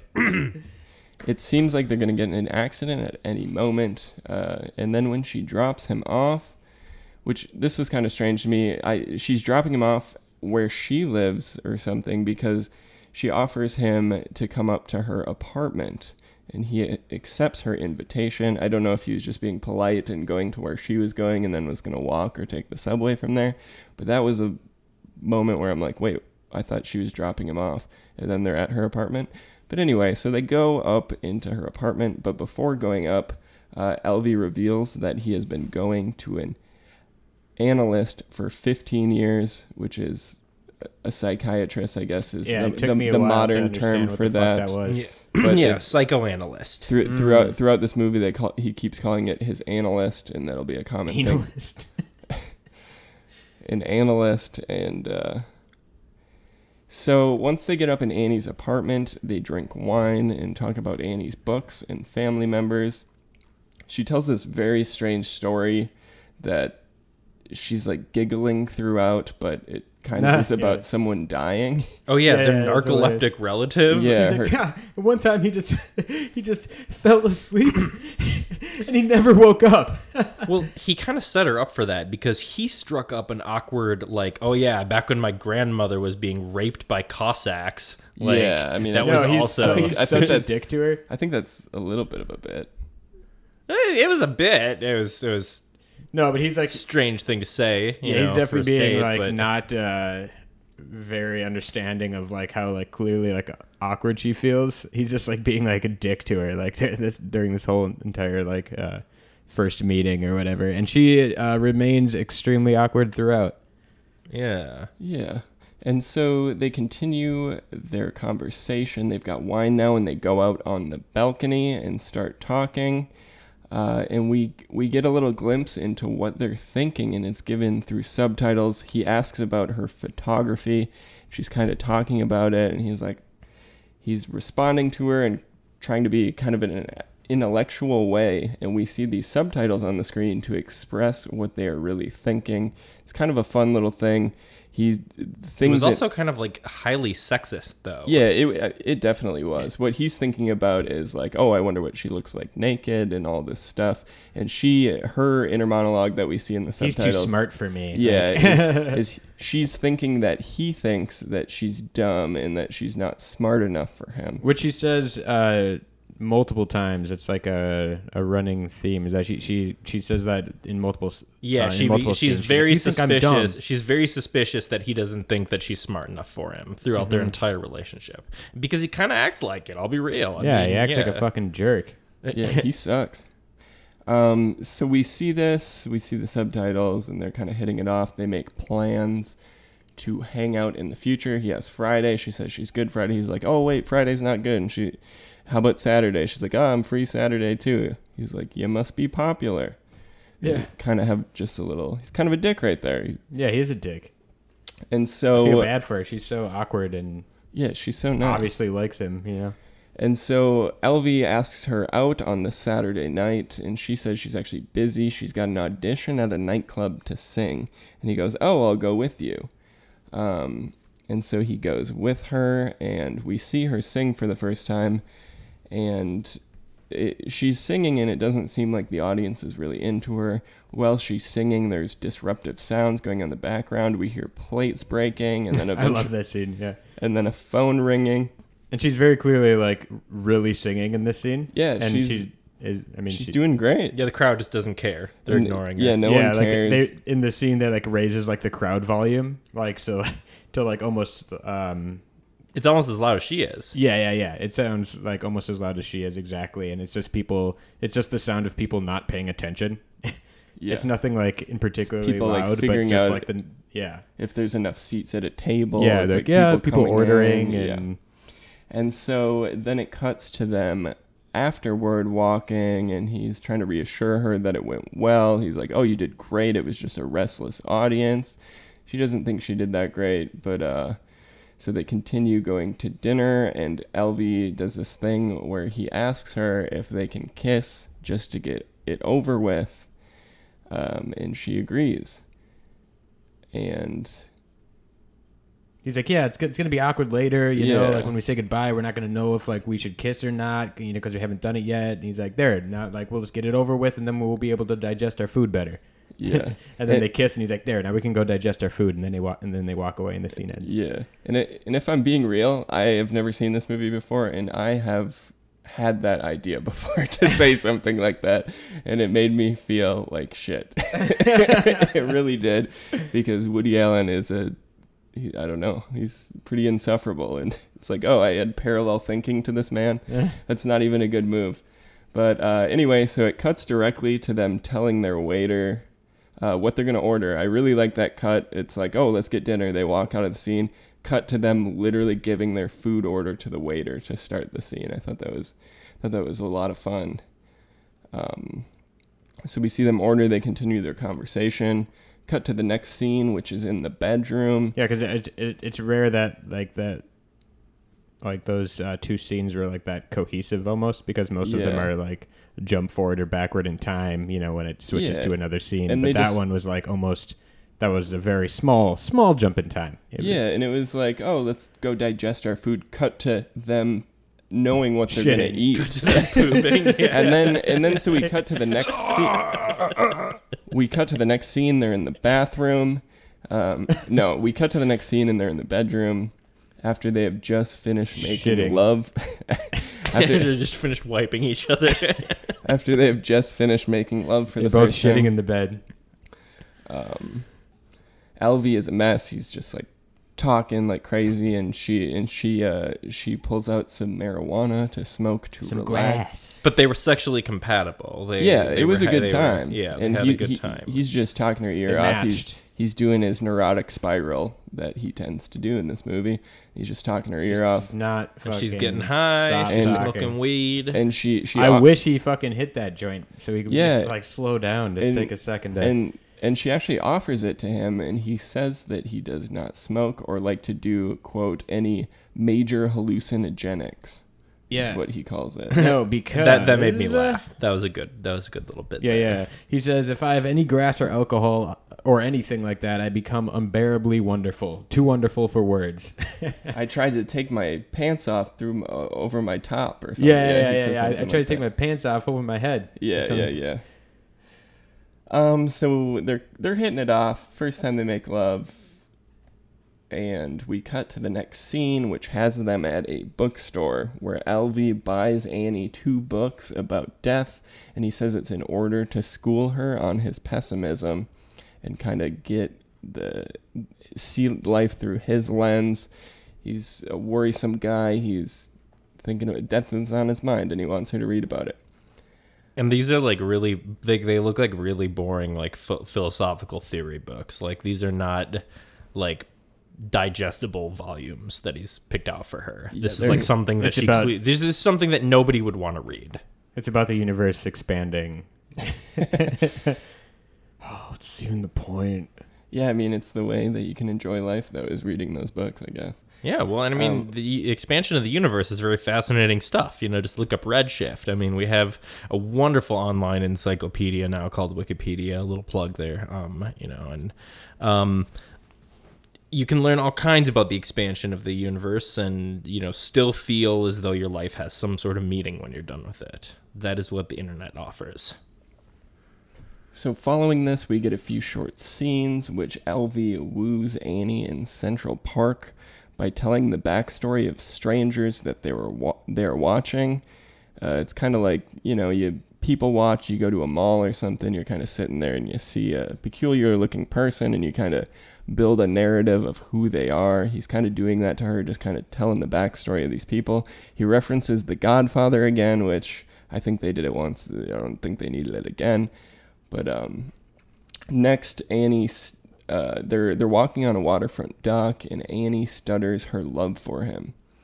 Uh, she asks if he loves her, and he says, "Love is too weak of a word. I love you," with two F's. He he just comes up with these different words to get her. Love. Yeah, I love I love with two F's. Love you. Yeah, I love you.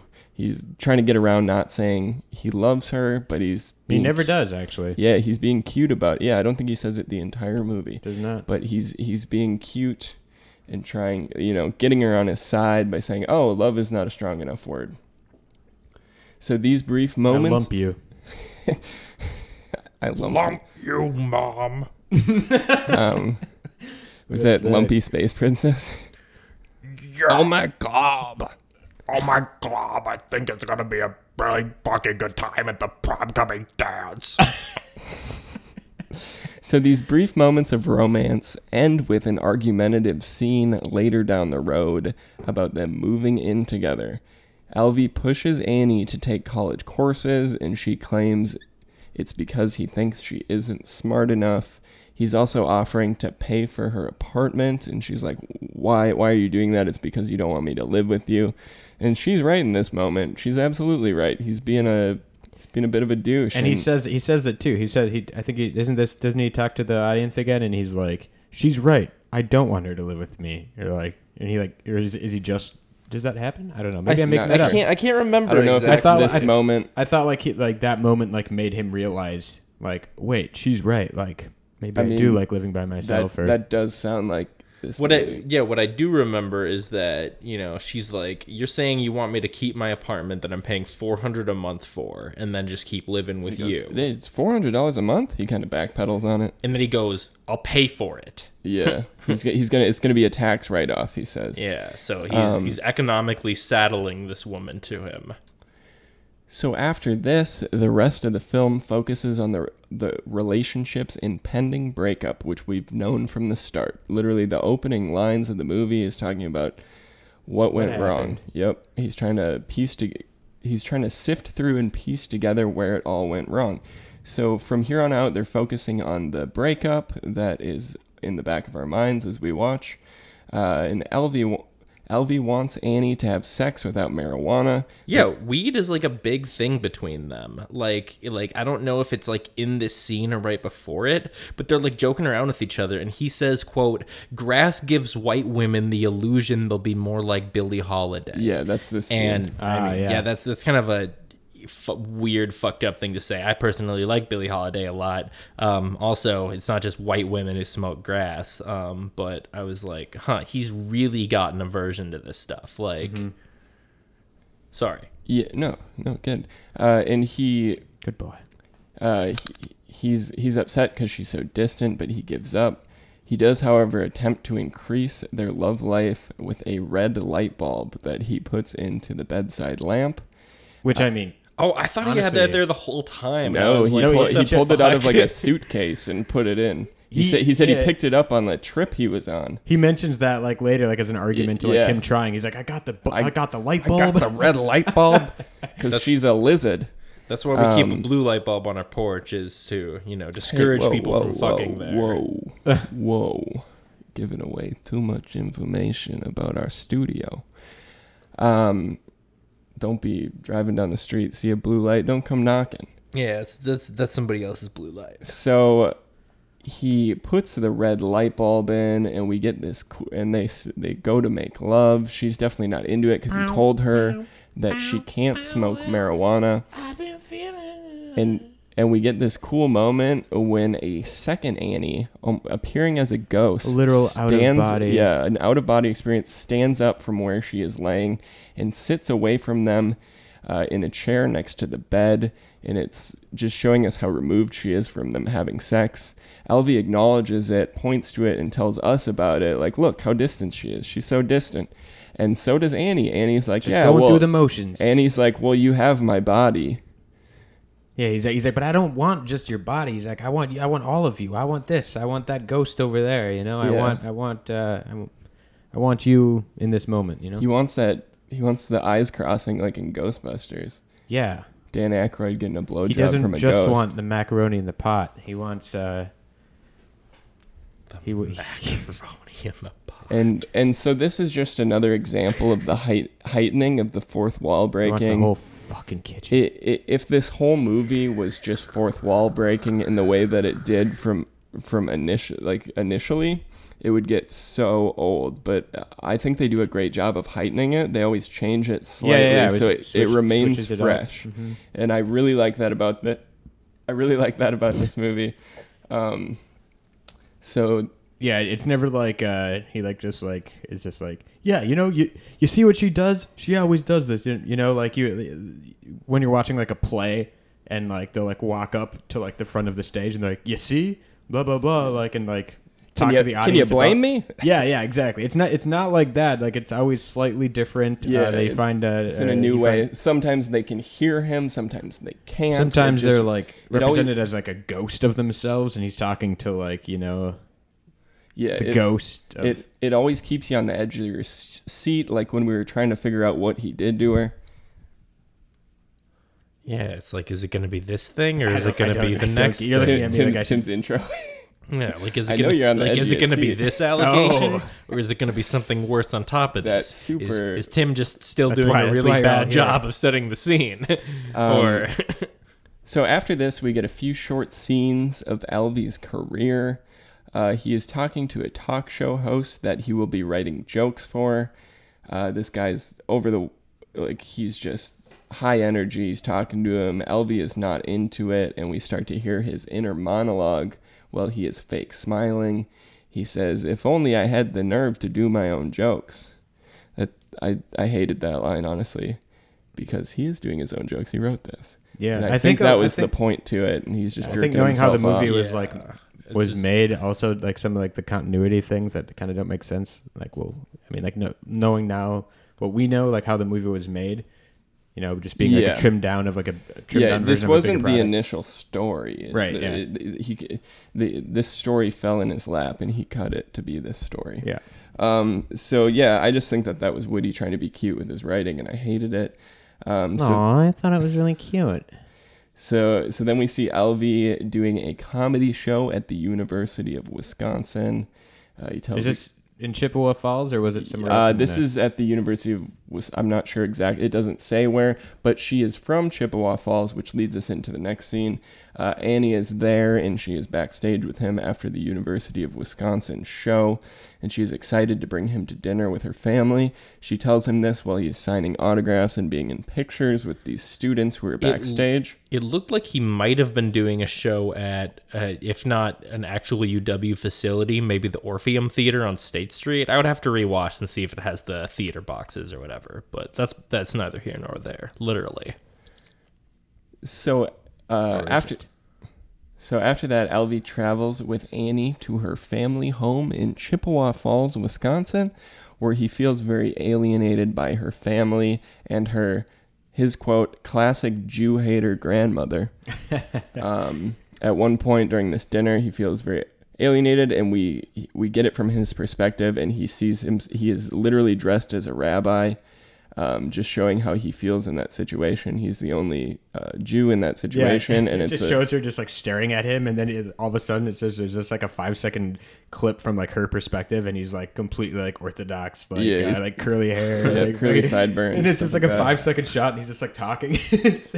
Interesting. Super I, don't- I don't even he- remember and that. I turns wrote, back into I wrote the grandmother seems disdainful of him, which is You did a, notice that he a just wild into a understatement Yeah, he- he was- to he what was- you were he was, he was fully dressed as an Orthodox. it was super quick. That's why it was Jew so at one funny. Point. Like it was just like one. yeah, I, I must have I must have been taking a note when that happened. That's hilarious. so, so then um, he feels this way, and Alvy conjures up an imaginary conversation between his family and Annie's family. We actually get a split screen where it shows what each of their dinners would look like. His is very, his family's kind of argumentative. They're loud, they're shouting, and the the in her family is just kind of a little quieter. It just shows the contrast between the two upbringings of our two characters. Uh, and after dinner, we get a Wait, short. that that uh, I I read um, a fun fact that that was actually shot simultaneously, just like with like a wall dividing them. Yeah, it wasn't two separate cuts. I, I That's read I read that about another um, scene in the movie as well when they're uh, both. It might of have their one, analysts. honestly. They're It both might That makes that analysts. cutaway even cooler. Yeah. Yeah, Like- so so that And I, I, during- I would believe it because it happens later in the movie as yeah, well. and Woody Allen isn't in any of those, so they could have done, or Yeah. yeah, they, they could have they could have done that. Um, it, uh, well, he's in the second one. He's in the he's in that clip. I thought it was just the No, no, families. no, the, the the the other one I'm talking. Oh, okay. No, yeah, the families are like talking to each other and like arguing during Yeah, that scene. it's it's Super like cool. the same conversation, but There's at another different twist. volumes. Another twist. yeah, of like the fourth his wall way breaking. more like crotchety, like less proper mom Mm-hmm. versus Mrs. Hall, who's like you know kind of like looks like a little bit richy rich, kind of proper. Yeah. So after dinner, there is a short scene where we get a cameo from Christopher Walken. Uh, he he he he asks to talk to Alvy because he is an artist and he has something he wants to tell him. He talks about when he is driving at night that he gets the urge to veer into the oncoming headlights and he can and he can just see the accident and the broken glass and the twisted metal and all this and he doesn't know what to do because he often feels this way when he's driving. And so then we he walks away he's like oh i gotta get i gotta get back to the planet earth he like distanced himself from this conversation that i think it's her cousin or her brother It's her saying. brother. It doesn't It's even explain. This is It's- just it's another one of these they, like su- they, sketches. sub- they that- subtly mention it later. Yeah, but so- like, so- so but, like, then- I took it as like a Deer Hunter reference, like the movie The Deer Hunter, like because I mean his character was just so disturbed, like it was just No, so weird. It was a, no, yeah, it was just it was just like a sketch. And, you know, that one is an, an- another scene that's just played for well, laughs. Like, it doesn't well mean and there's anything. there's an there's a yeah, payoff like meeting your girlfriend's well. brother for the first time, and he's um, weird. after Yeah. after um after this happens they are getting ready to leave. Uh the deer hunter came out in, a year later so. Oh fuck, okay, Um, so so it actually um, it amplifies later because they are leaving this family home. They're taking a flight back, and they're like, "Oh, your brother can drive you." yeah, no, that's like the next scene, isn't it? It's the next scene right after that So conversation. it's a continuation of the same sketch. He he leaves, and then they're like, "Oh no, the brother can drive." And then it cuts to them in the car, and Christopher Walken is driving them to the airport at night. It's like raining and and, and it's raining, and Annie's in the middle, and she's like happy. She thought dinner went well. the I'm camera just guessing, pans and then it from pans. the driver to the left, Yep, and then it pans to Woody Allen, and he is just horrified. just white knuckling it. Ob- the fucking, obviously thinking about what Christopher Walken just told him Yeah. about how he thinks about fucking just crashing and into then, I, and oncoming then I traffic. don't think uh, I think that's it for Christopher Walken in this movie. Yeah. Is Does he come Yep. back again? no, I don't think he it's does. just that yeah. brief cameo. Just there's like a, random. There's a s- couple. super funny He sketch. walked There's a in, couple and prominent now he actors. out. There's a couple. I liked that. Uh, there's a couple pr- prominent actors who have very brief cameos in this movie. Yeah. but we'll get to another one in a moment. In a different scene later, Annie briefly discusses a, se- a session with her new analyst. Uh, she had a dream where Frank Sinatra, wearing glasses, was suffocating her. I believe she said with a pillow. Um, and Woody Allen is listening, like, "Whoa, Frank Sinatra is suffocating you," and she's like, "Oh yeah." Um, well, my analyst thinks that Frank Sinatra is a singer and you are Alvy Singer, so she thinks that the singer represents you. And he's like, "What?" And around the same time, he's also been following her around a little bit and growing increasingly jealous. Yeah, and that we, we see that in the next scene. Um, so then it cuts back to New York, and Alvy encounters Annie on the street. Uh, and Annie does accuse him of spying on her, and they have a heated argument. He is upset because she's spending time with her professor, which And he wa- he pushed her into doing. Yeah, he was spying on her, and uh, she only has that professor because he was pushing her to be in school because he doesn't think she's smart enough. But anyway, uh, so And she calls him out for this in this scene as well. Yeah, exactly. And so, um, searching for the secret to a successful relationship, Alvy questions pedestrians on the street. Uh, he just asks ladies, "What am I doing wrong? What is going on?" I love this scene. And he uh, ultimately, the people he asks are too weird or just dumb in his eyes and can't give him advice. He talks to a specific couple and he's like, How do you deal with this? And they're like, Well, I'm just dumb. And he's Yeah, like, they- I am too. I'm totally I have nothing going on in my brain, and uh, he, I'm the same way. J- j- Yeah, j- that's why I don't we're really have anything important to say. yeah, just just shows how fucking smart he thinks he is. yeah, like, yeah, and cynical Fucking and yeah, just a He thinks that's the a only way to be happy, basically, is to be douche. is to be incredibly dumb. Yeah. And uh, so he is left without a solution and blames his failures on his problems earlier in life, saying that he always falls for the wrong women. Uh, we then get an animated scene where Annie is transformed into the evil queen in Snow White. He accuses her of being on her period again, and she's like, I don't have my period. I'm a cartoon character. Uh, and Is Al- he supposed to be Mr. Peabody from Sherman and Mr. he, Peabody? he sure looks like it. He is portrayed as a small and childish man. Uh, it definitely does appear to be the same art style. I don't know if that's intentional. But uh, and then a cartoon version of Alvy's friend Rob, who is the same size as him, same art style, enters and saying that he has a new girl for Alvy. I really liked this animated scene. It was I another that, yeah. it was another thing that's you know keeping the fourth wall breaking fresh. It's like a, just a different look. It Yeah, just continuing with sort of the experimental nature of the of Yeah. the presentation, I guess. yeah. I liked it a lot too. And then sometime after splitting up with Annie, Alvy tries dating again.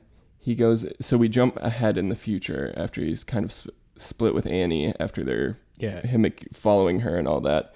So he tries to date again. He goes out with this girl Pam, who is played by Shelley Duvall, um, and she is a very odd, skinny Rolling Stone reporter who he doesn't seem to mesh with her based on their conversation. She's talking about a performance she saw with Bob Dylan, uh, and he just is not into it at all.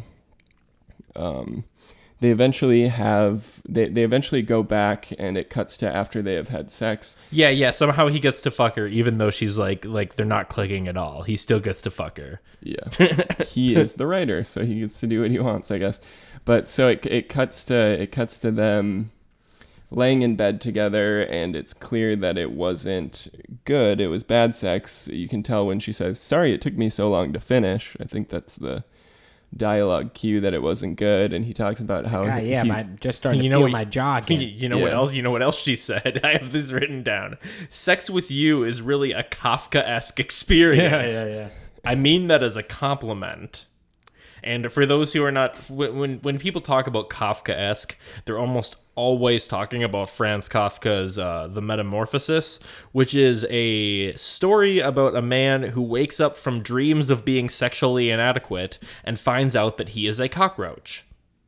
So, What? I had no so, idea. so when people say that something is Kafka-esque, it usually means that it is trippy and bad. Um, and so during this conversation where she's telling him this, uh, they were inter- interrupted by a phone call um, from Annie. And uh, he answers it, and he eventually goes over to Annie's apartment. She's When- in distress. Yeah. Obviously, he's like, "What? I'll be right over." Yeah, when he arrives, he finds her frazzled. Uh, and then she, it seems like something bad is going on, and he gets there, and she asks him to kill a spider. so it's nothing crazy, but I like this. uh, scene, though. yeah, it, it it's a fun scene, and uh, It is a fun scene, but again, a typical sexist trope. I just That's get like, true, that's like, true. it- it- kill the spider. She has to call him over. And and when he arrives and is in her apartment he sees different things that he criticizes for her for he sees a program to a rock concert he starts grilling her about who he, who she went with and then he asks for a magazine she brings him back a magazine he's like when did you start reading this The National Review. yeah this is trash and so he goes into Why don't you get William F. Buckley to kill the spider? Which I did laugh out loud at because I think he's like a conservative columnist. Um, yeah so w- once he has the magazine he goes into the he goes said that weird. See the magazine. Once he grabs that magazine he, and he he before he goes in there to kill the spider she's like so you can kill spiders he's like honey i've been killing spiders since i was 30 that part made me laugh um and so he goes in there I didn't really. Uh, I, I, I'm, I'm sure I'm really stupid, but I, I don't I didn't really understand that to, to be totally honest. The, Like, I've been killing spiders since I was 30. yeah, like what's the joke? Is Uh, that he just he- stopped being scared of spiders? Yeah, he was Okay. scared of spiders until he's 30. Oh, okay. All right. So he finally well, that, is- that's what I thought it was, but I thought I Yeah, like, yeah, oh, yeah, Oh, okay. Um, so he he goes into the bathroom and quickly comes out. He's like, "Oh, that's a big one, and there's two of them." No, no, he comes back. He's like, "There's two. There's two of them." in Yeah. there." and then and then he asks for something else. He grabs a pipe, and then we see him in the bathroom flailing around a pipe, and the magazine just attacking the bathtub. We can't see the contents of the bathtub, but he's just like breaking stuff around him, going crazy on this bathtub, and then uh, he eventually kills it. Afterward, Annie. Yeah. It's the size of a Buick. Oh yeah, yeah. Yeah. Yeah, You didn't afterward, tell me it was the size of a Buick. but There's two of them in there. Uh, afterward, Annie cries about missing him. They reconcile and vow never to break up again. and naturally, She also They asks if, when she called him, if there was someone else in his room because she thought she heard somebody. And there like, wa- there "No." was. This was the woman that he just picked up and Shelley said, Duvall. Who had "Yeah, the Kaf- Kaf- the Kafka Kafka-esque yeah. experience. Yeah, he lies and he says there was not. Yeah. And so after the scene, we cut to Alvy, Annie, and Rob going on a trip to where Alvy grew up. They visit the roller coaster home that he was brought up in, and they all, as uh, kind of onlookers to this flashback, they're in the scene and they witness different scenes from his upbringing. We get another uh, instant of the house shaking from the roller coaster at a party. Um, with the whole house shaking, so they kind of see. She kind of gets a sense for his past. Um, after that, um, it, it they they're leaving, and she says, "Oh, that was pretty fun for my birthday." And he's like, "Oh, it's not till tomorrow. No gifts until midnight." Cut to later that night, he is giving her a birthday gift. She opens it, and it is some lingerie, and Big she's like, box. she's like, "Oh, this must be a a birthday gift from you." And she kind of seems disappointed at first, but then he provides another box which contains a watch, which is the real present. So he gave her both gifts, and she seems into it. One Se- for you, one for me. yeah, it seems like they're happy again. Uh, we then cut to Annie singing during a performance at a club. By this time, Annie's singing talents has significantly improved. It seems like she's kind of more established in the scene. She feels more comfortable. Uh, the the audience seemed into it too. They're paying attention. It's not like when the plates were breaking and the phone was ringing. It seems like they're like there to watch singing. Things are going well from her. People are noticing her this s- time. Yeah, she's her- the she's the star. Yeah. Whereas before she was just a background noise. You know? Or at least Yep. she was an opener. I don't know if she was a headliner, but people were watching her. Yeah. people were watching her and they liked it. Yeah. So after the show, a music producer, Tony Lacey. Did you guys know who plays Tony Lacey? Yeah, yeah, I do. Uh, it is uh, Paul Simon of Paul Simon, and of Garfunkel. Simon and Garfunkel. With the Uh, mama pajama, he rolled out of bed and he ran to the police station. And that's why I played My Name is Al before this uh, before we recorded. Oh, Um, a Paul Simon solo song. gosh, but, you're uh, brilliant. Gosh, you're brilliant. But anyway, uh, he approaches her after the show and he asks both Annie and Alvy to join them in attending a party. Uh, he also tells Annie that he really liked her voice. She thought she did really well. Uh, Alvy's not super into it. He forces her to decline. No, he's like, oh yeah, no. We remember we uh we had that thing. Yeah. Yeah, she's she's- like, what? She's like, what? What thing? Clips her wings. Yeah, yeah, yeah. Just totally. I think this was the moment when I like really, I'm like, fuck this guy. Yeah. Like, she she's getting this big big break, you know. Yeah, she's I- having like a shot to basically schmooze professionally with somebody. And he's who trying to keep her yeah. down. Yeah. And she she at the end tells him that. She's like, I, I did want to go. And he's like, Oh, why do you want to go to that?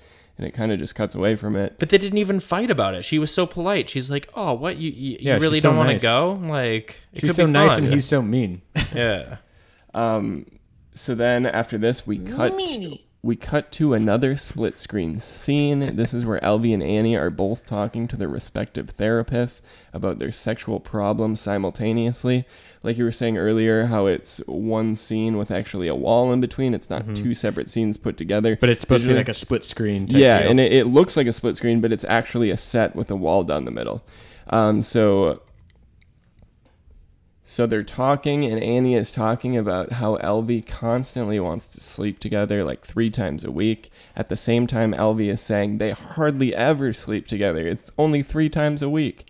And just the contrast of the two viewpoints. They're talking over each other too. Yeah, So like, it- at- yeah, it's simultaneous. They're talking at the same time. Yeah, so they're both like spilling their problems out to their therapist, and uh, one will be like quieter, and then the other one will, will get louder, and you can hear like that side, and then that will, that side will get quieter, and then you can hear you know Annie's side, and Yeah. And she's Yeah. unhappy. Uh, they don't seem to be making. They're both unif- They're not. Well, yeah, Yeah. but they're not making a unified progress. You know, they're interested in different things, and she Well, is like clearly- really unhappy. Yeah, they clearly have different perspectives because they're talking about the same thing. They're talking about three ti having sex three times a week, and he's upset that's not enough. She thinks it's too much.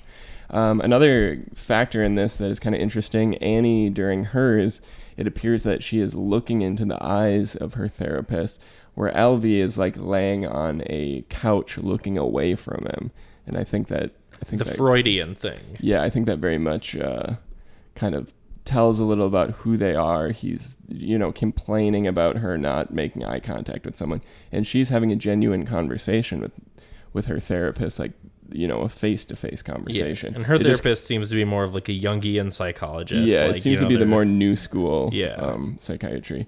Um, so then we cut to a social gathering. They are both attending with a couple of friends. Annie and the friends are trying to convince Alvy to try cocaine for the first time, ta- talking about litty. how talking about how this is good stuff and how expensive it is. I think they say two thousand dollars for an ounce. correct. I I have no frame of reference for that, so I'm unsure. It sounds like it's expensive. Uh, he inspects.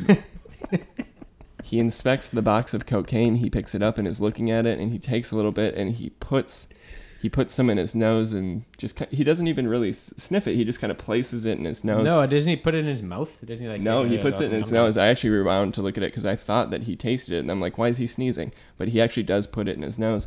And after a moment, he does this, He's like, I don't want a big glob of white powder in my nostrils. I don't know wh- wh- why people do this. You know.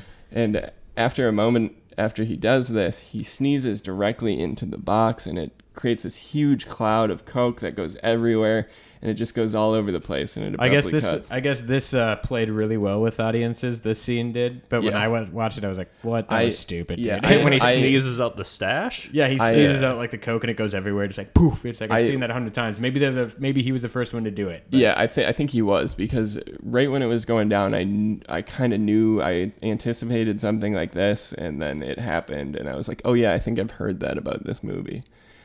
Um, so and at So two he thousand sneezes out all dollars, and at two thousand dollars an ounce, you are paying seventy-one point four three dollars per gram, which is pretty good price. Actually, that's pretty cheap. well, I, isn't it? This is in 1970s money, Isn't, though. isn't things with when you buy things more in That's in bulk, it's 1970s money. Yeah, Well, seventy-one. okay, well, yeah, that's expensive. In dollars Annie Hall's four hundred dollar apartment is a thousand eight hundred and seventy eight dollars now. So that's that's Yeah, so this so so it actually costed three hundred and thirteen point five dollars a gram, but that's neither here nor there. Yeah. So while this is happening, uh, they're kind of talking about how they're planning to go to Los Angeles soon. So then we cut to Alvy and Annie flying out to Los Angeles, where they meet up with Rob, who is he was the one who was always talking about Los Angeles, and he apparently has since moved there. Um, he's driving in the car. He must have picked them up from the airport. And when they were driving, they were driving through the neighborhoods. Annie comments on how clean it is as opposed to New York. And Woody Allen resp- or Alvy responds with, "It's so clean because they don't throw away their garbage. They make it into television shows." But um, Yeah, Um, thinking that he's pretty clever.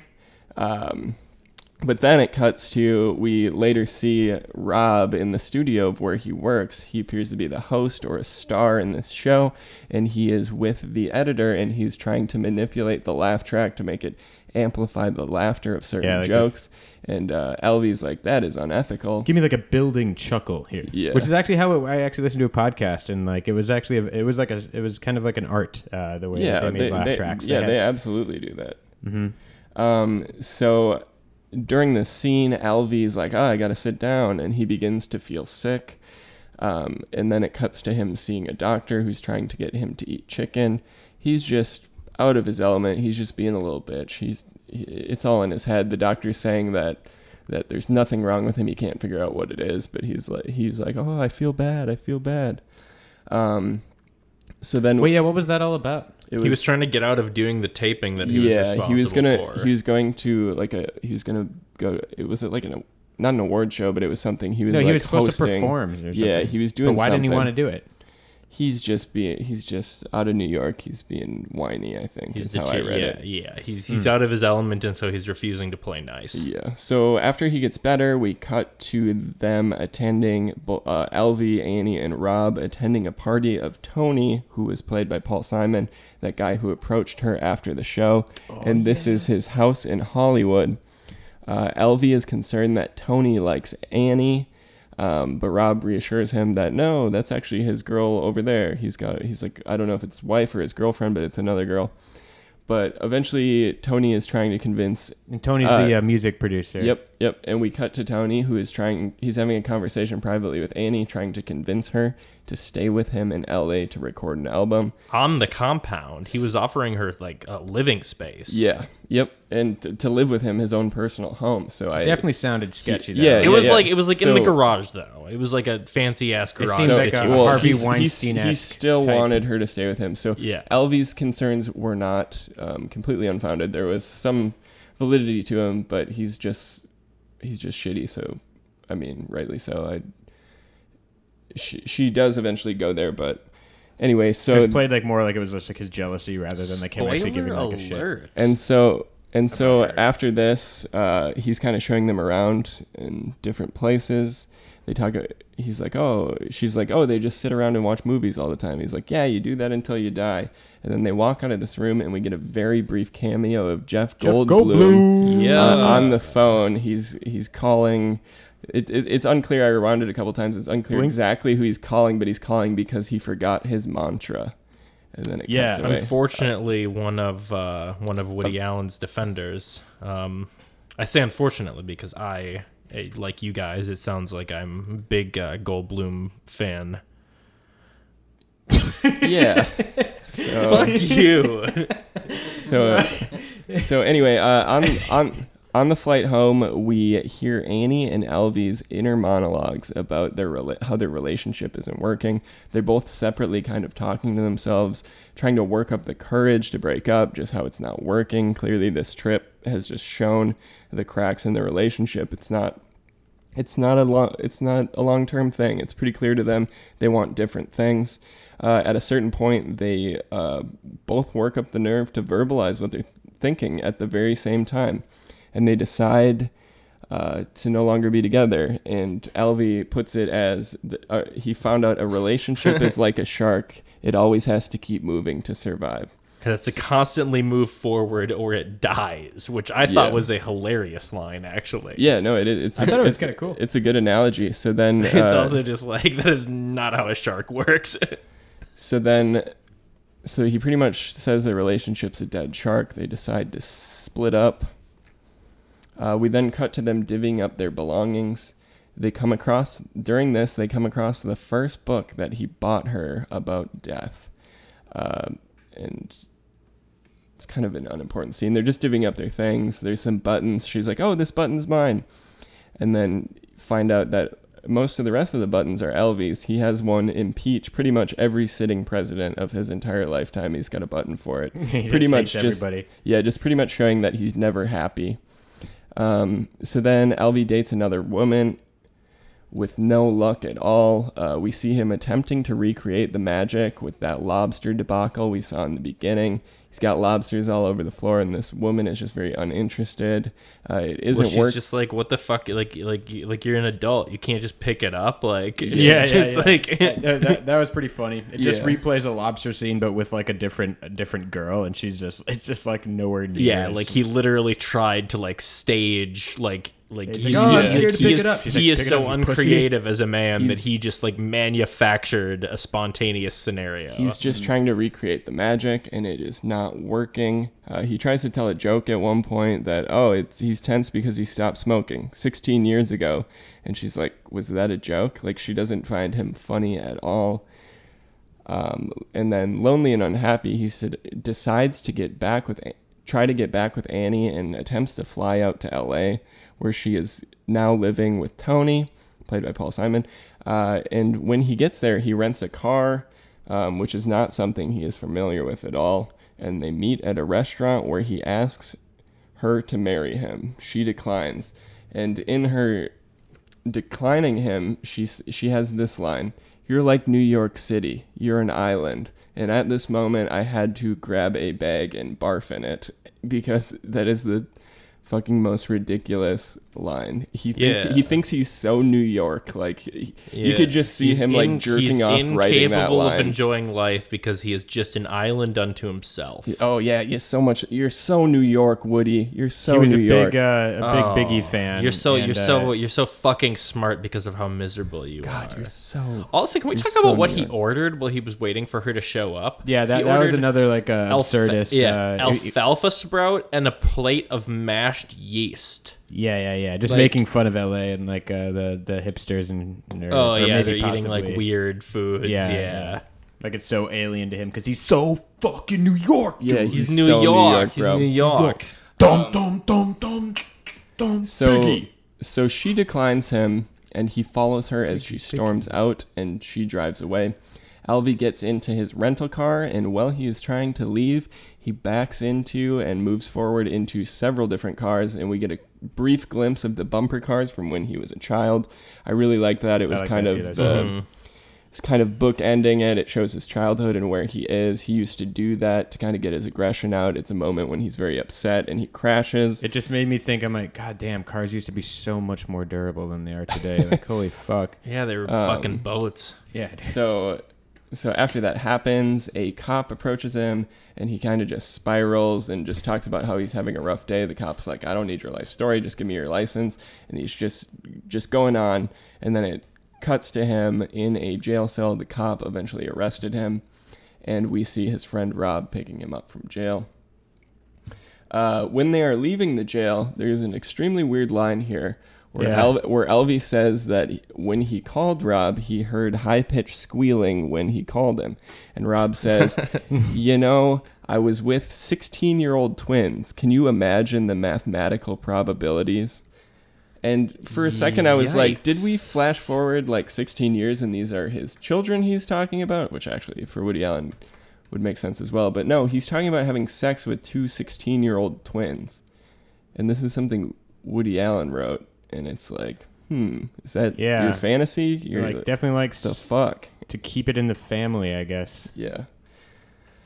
That was probably the most shocking line in this movie that um, was pretty on the nose for our intro on Woody Allen a little Mhm. bit. But uh, so in the next scene, uh, Alvy is directing a rehearsal of his first play, which is a recreation of his relationship with Annie, but instead he gives it his ideal ending with Annie leaving LA for Alvy. Uh, he at this point he then turns to And the they get ca- married, I think, don't they? In the in that one. uh, well, yeah, because he he he wanted her to marry him, and she's like, "Okay, I'll move back with you. I'll marry you." Yeah. Um, so, and at this point, he's watching this scene take place. He's like the, the He's direct- directing it, He's yeah. the director of the play, and he turns to the camera and shrugs. Um, and he dismisses his revision as no big deal. "Quote: You're always trying to get things to come out perfect in art, because it's real difficult in life." Um, this is another example of him. I don't know. It, he's trying to rewrite history. It goes along with him being an unreliable narrator. He's yeah, just- he wants, everything's he- about He, wants to make it end favorably for him. exactly. Yeah. And so after this, we Alvy and Annie meet once more when they're both dating other people. They're standing outside of a theater. Uh, and then in a kind of little montage, we get brief snapshots from previously in the film scenes we had seen, flashes of them being happier together um, when they were together, the lobster scene, just times when they're together smiling. And it sums up his memories and memorializing their relationship. In a brief, distant shot, they are seen shaking hands and parting ways. Alvy with his head down. Alvy gives a last voiceover about their relationship, concluding that they are absurd and futile, futile, but ultimately necessary. Annie's song, her singing, Annie is singing, seems like old times, swells as the credits roll. Do you uh, have that last line? There, he was like, he was like, uh, yeah, they're. Shit, I'll try to remember. Yeah, Do you yeah, have it was, written yeah. down? He was talking about he was he was telling kind of like a bit joke. Yeah, you yeah, know, he was- like, like a philosophical he was a- thing to bookend the beginning. And he says, "My Yeah. brother's crazy. Yep. He thinks he's a chicken." Mm-hmm. And y- then, then Well, why do you have him committed? Yeah, yeah. Why don't you turn him in? Because back in the day, that was you know what they did. They would just you know they thought somebody's crazy. They just had him committed. Why don't you turn him in? Because I need the eggs. Yeah, yeah. Relationships are irrational, crazy, and absurd, but most of us need the eggs. Um, which is great, great ending. line. yeah, yeah, that is. I thought it was eggs. Solid, yeah, that is a solid ending line. I was glad it was over easy.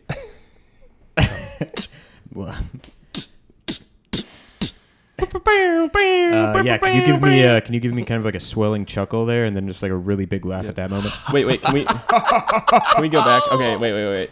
I'm glad this movie is over easy. Oh, that we we were adding the laugh track there. Okay, so I did my best. I really this is did. a very long-winded episode thus far. Um, so I think there is just time left to give our final conclusions on the film. This isn't necessarily separating the art from the artist, but rather a rating of how we rate this film. And we can start with either of you. I'll go first. Wait, so- what are we rating it as though? I think that we should rate it. What about um, eggs? zero out of five lobsters on the floor. Oh yeah, what I was okay, okay. That's that's be- that's better than rating it out of eggs. Yeah. do you know? okay. but By the way, during that scene, they were cooking. They were cooking six fucking lobsters. Yeah, Yeah, yeah, that's that's, pretty absurd. that is an absurd amount of food for two people. Like, I don't know how well it keeps in the fridge either. Um, but, uh, yeah. So, um, so this movie was was like it was technically beautiful. Like from like a person like the perspective of somebody who like appreciates film art and just uh you know production and practical effects value. This movie did a lot of really really really cool stuff.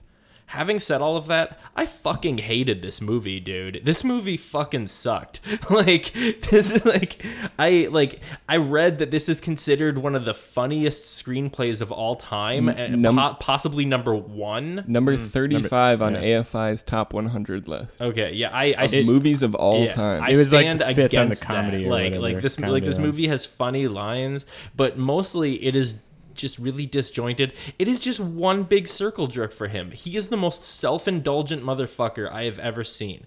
Everything in this is just to advance his own kind of quirky, holier than thou view of like fucking how fucking smart he is and how dumb everybody else is.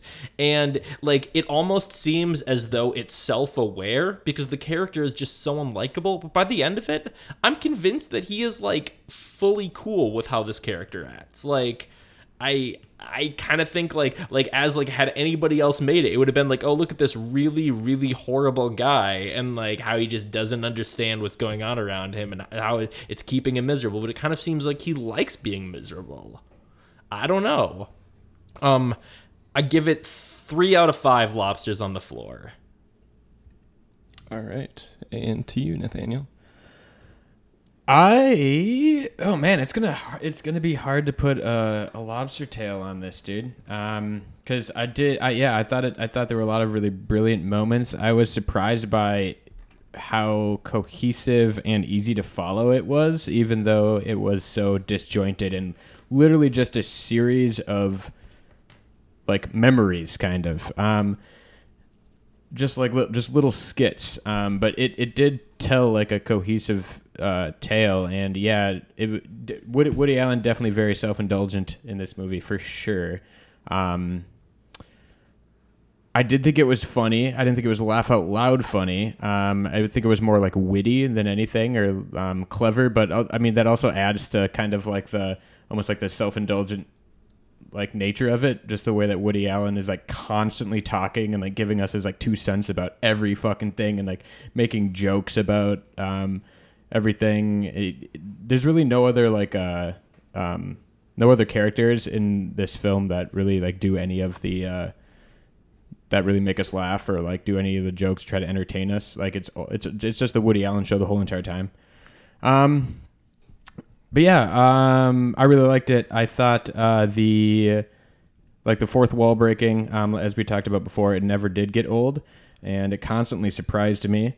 Um, some of the like the true. sub the subtitles um, when they were that that th- they were talking, the subtitles explained their like unspoken thoughts. Like so, like the subtitles at the bottom weren't what they were actually saying to each other; they were what they were thinking to each other. There's like a lot of like really brilliant moments like that that obviously are so far outside the box that I've never I've never seen almost any of them used successfully since. Um, or I mean, I saw him for the first time watching this movie. Um, I'm I'm gonna give it like a solid like 4.5 lobster tails out of five. Um, the only my only complaint being how self indulgent it is, um, on Woody Allen's part. But he did make himself look like a dick, though. Like he, he, he had to have known that. I mean, like that was kind of like the point, or that was his character. I mean, the the, the movie that this movie was chiseled from. It, it was it was originally called. I think it was Anhedonia. Was that is that the right word? Yeah, the Yeah, lack so- of pleasure or whatever. Yep, it yep. can- It's it's like the inability to feel pleasure. Yep. So even though he played a dick in this, I mean, he was obviously playing like I think an exaggerated version of himself. Yeah, like riffing on himself. So it's not like he didn't know that he was being a Yeah. dick. Like the movie was called Anhedonia originally. super so- glad they didn't name it that. Yeah, that sounds like a spooky like. No, uh, it's just it's it's a s- it's a circle jerk of a title for a circle jerk of a movie. I guess it would for be sure. fitting, yeah, but- definitely. Um, yeah, four point five. Uh, I, th- I, th- 4.5. I thought it Oh. was. Uh, I thought I thought it had a lot of really really brilliant, um, hard to pull off uh, moments. So yeah, Yeah, you know, I agree with both of you, and uh, you kind of have said what the notes that I had written about my feelings on this film. Um, one thing I want to touch on is it is hard to deny that this movie has influenced many things that I truly love. Uh, some obscure, obscure examples being like the television series Malcolm in the Middle. That one, uh, the, the fourth wall breaking Oh, of that. yeah. It's straight up Seinfeld. it's straight up uh it's straight up pulled from this movie for sure another Best one thing in the first episode when she's like, uh, "All those kids that made fun of you are just creepy little losers. Are gonna end up working in a car wash." And he looks at the screen. and He's like, "That shouldn't make me feel better, but it does." Eternal Uh, Sunshine. okay another example uh the monologues um, during Kroll Show in between the sketches that's a lot of fun. They just kind of address the camera and kind of tell what they're thinking. Definitely pulled from this movie. Um, and also the genre of romantic comedies in general i think was born through this movie uh, in the sense of it like truly being funny and someone trying to like get someone back. The I don't think romantic comedies were ever the same after this movie. Uh, like Nathaniel touched on, the fourth wall breaking is fun, and I thought it remained fresh by heightening the stakes and changing itself so it never felt stale. But also, like Tim said, Woody Allen is very insufferable. It's kind of hard. You, you don't root for him, but I guess that's not really the point of the movie. You're not you're not rooting for him. This is Annie Hall's movie. Um, it it's I can't believe I never thought about it like that, given that she is the fucking title of the movie. But you're right. Yeah, it's it's very much a movie. Another thing that people really fucking hate about this movie is Annie Hall actually beat Star Wars for Best Picture. The original Star Wars in the 1978 Oscars. That doesn't knock any stars off for me, but I think that's something worth noting. You, you mean I- like so? An original Star Wars meaning A New Hope. Yes, Yeah, when it was called Star Wars. Yes. It Um, won four out of the five biggins. So uh, to to wrap up my rating, I am going to give it 3.5 out of 5 lobsters on the kitchen floor. Are you hearing this, listener? An average of 5 out of 4 out of 5 lobsters on the floor? Are you telling me that these three men in their late 20s find me insufferable? Hey, you and me both, buddy. Have they even been to Manhattan? They say I'm too full of myself, but can you blame me? I'm clearly the best filmmaker and the smartest man in any room I've ever been in. You know, it kind of reminds me of an old saying if nobody is good enough for your daughter, then you should marry her yourself. Anyway, that's kind of how I live my life. It isn't much, but at least I get to buy one less birthday gift every year. My God, that was hot. All right, so time to separate the art from the artist. Um, I think we're all gonna have I- the same I- answer yeah, here. I- yeah, I, I think I think I, uh, I the art is the artist. I It's can. the same- I, I'll, I'll start on this one. Uh, seeing as he used real footage of himself on TV, it, it- it's very much himself in this film. This film is him. You can't separate something when he's just upfront presenting, "Hey, look how smart I am. Look how cute I am." He's he is he's the art. fucking cute. He is the fucking art. And then that line about 16 year old twins. Fuck you, Woody Allen. I cannot separate the art from the artist on this one. This this one is the you're, you're the problem. shut. I can't I can't watch this without thinking about your your history, man. I just can't. Yeah, so I'm gonna have to kind of piggyback off that. Yeah, I feel like I really, really wanted to. I really wanted to like this movie. There's a ton of great stuff going on in it. Ton of great stuff, which I think you know we've more than adequately addressed. I hope, but um, I mean, there's just so much stuff in this that not only suggests that he's just the biggest fucking cunt, but also that like it, there's just like a lot of stuff that just suggests that he has kind of like a warped view of women in like like like like yeah, some of it is just for comedic value, and some of it is that his character is supposed to be a dick. But there's just a lot of stuff in here that kind of like stacks up, and by the end of it, I'm like, yeah, this guy is like kind of a fucking misogynist. I don't know. I it, and then again, you know, when you pile on the fact that he married his girlfriend's daughter, um, that's a- Ex-wife, right? Yeah, yeah, yeah. He never he never married Mia. Oh. Uh, yeah, never married. They never married, but they were together for Oh, twelve then- Oh, years. then it's okay. Yeah, what? Yeah. Oh, pff, oh, the big deal? yeah. Rewind, delete. Let's recut this. Whoa, I can definitely separate All right, the art from the artist now. Yeah, all right. Yeah, Soon Yi. Uh, woo. But yeah, I'm gonna. That's a big fat no for me, bud. And to you, Nathaniel. Yeah, I mean he's playing a he's playing a, a, a more extreme version of himself.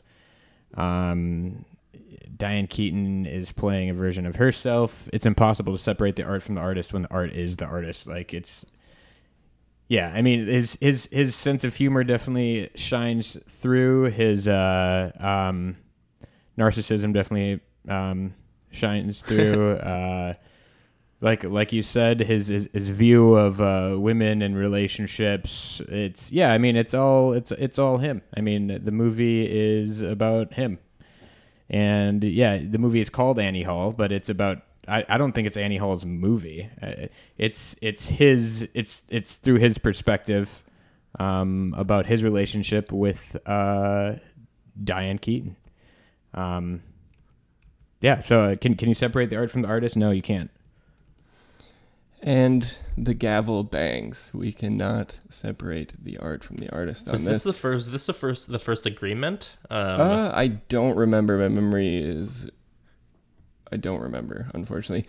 But um, I know we are getting rather long in this episode, but I have a tooth. I have a little side tangent of uh, a little rabbit hole I went down today. oh, Um, so, in doing a little research for this, I was trying to figure out what other Woody Allen films I had seen. Um, another one being Midnight in Paris with Owen Wilson. I really liked that movie. I think I saw that before I knew anything about Woody Allen, but I saw that in theaters when I was in high school, and I, I really. I really enjoyed it, but one notable thing in his filmography that I saw, he was a voice actor and the lead in the movie Ants. So so I- not down a rabbit hole, but down an ant hill. Yes, down an ant hill, exactly. So I did a little research on ants because I knew I had seen it, and I always was like, "Oh, that is the worst Bug's Life." Like a Bug's Life is a good one, the Pixar movie.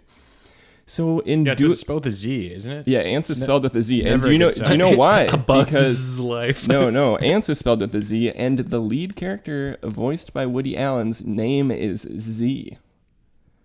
Yeah. God, that's dumb. Very on the nose. And so these two movies actually have the exact same plot, and I did some research on it, and it turns out that that is like a big thing. They have the exact same plot. Do they And really have the? You mean like industrial They, espionage? they have Yeah. the exact same plot, and the reason being that um, they were at both at the time fighting to be the second ever completely computer animated film, the first being Toy Story.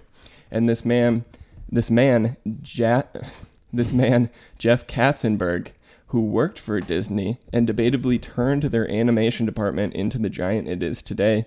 He worked on such films as The Lion King, Aladdin, Beauty and the Beast, Little Mermaid, many other films. So, but Full- mostly full- mostly conventional cel animation. Yes. Yeah. Full Sell- disclosure, uh, Inga is wearing a, a Mickey Mouse shirt. uh, I actually currently, am. That so was- this, that this was may be a little biased. That was not about to say. Just planned. No, I, mind. I actually don't really like Disney. I was never I was a I was Nickelodeon. I wasn't Disney Channel. Well, are you Disney. Team Bugs Life or Team Ants?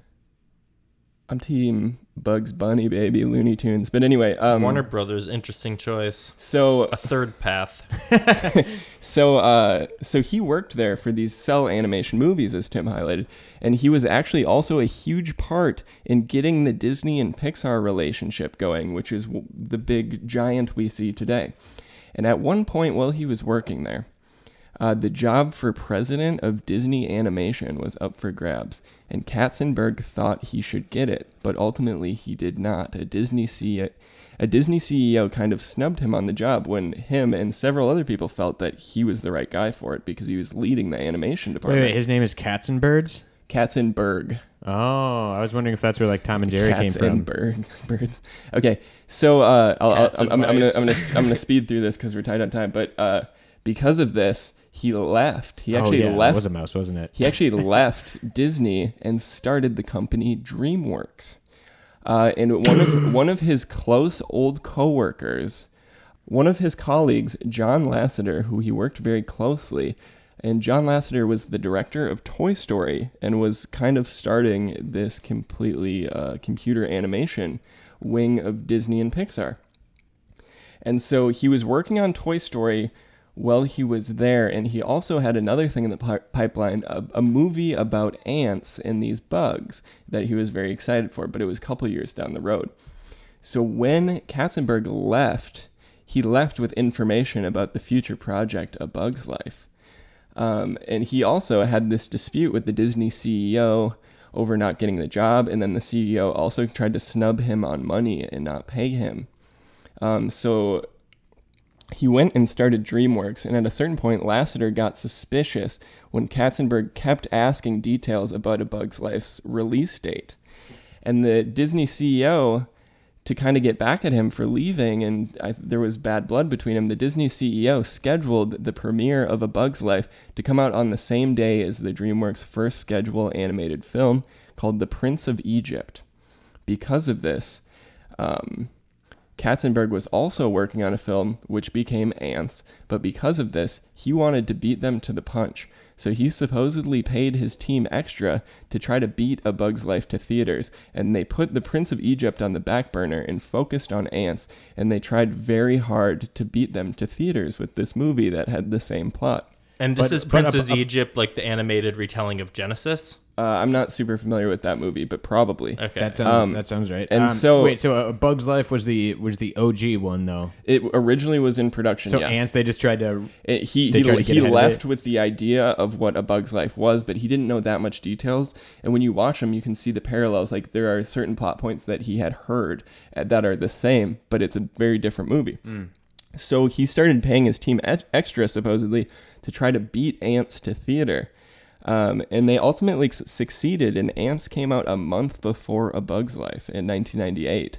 And though Bug's Life was released second, it doubled Ants in the box office. Oh. Some say it's because of Toy Story fame, and I, I kind of agree with that. Ants was just this new studio, and it is kind of a worse movie. The ants also look a little bit like creepier in that. And like they, they- don't look as cute. and- and my yeah, they're definitely problem- more like square or like uh, angular. And, like, Yeah. and and for the Bugs pod, Life is all and- They're cutesy and, And- cartoony. And for the pod, I watched both of these movies this morning to try to get a better idea. I had seen both of them, but it had been a long time. And in doing research, both Ants and A Bug's Life are rated on Rotten Tomatoes as 92% fresh. But with Really? Ants, the audience score is 52%, wherein Bug's Life has a 73% audio, audience score. And it shows. I watched both of them.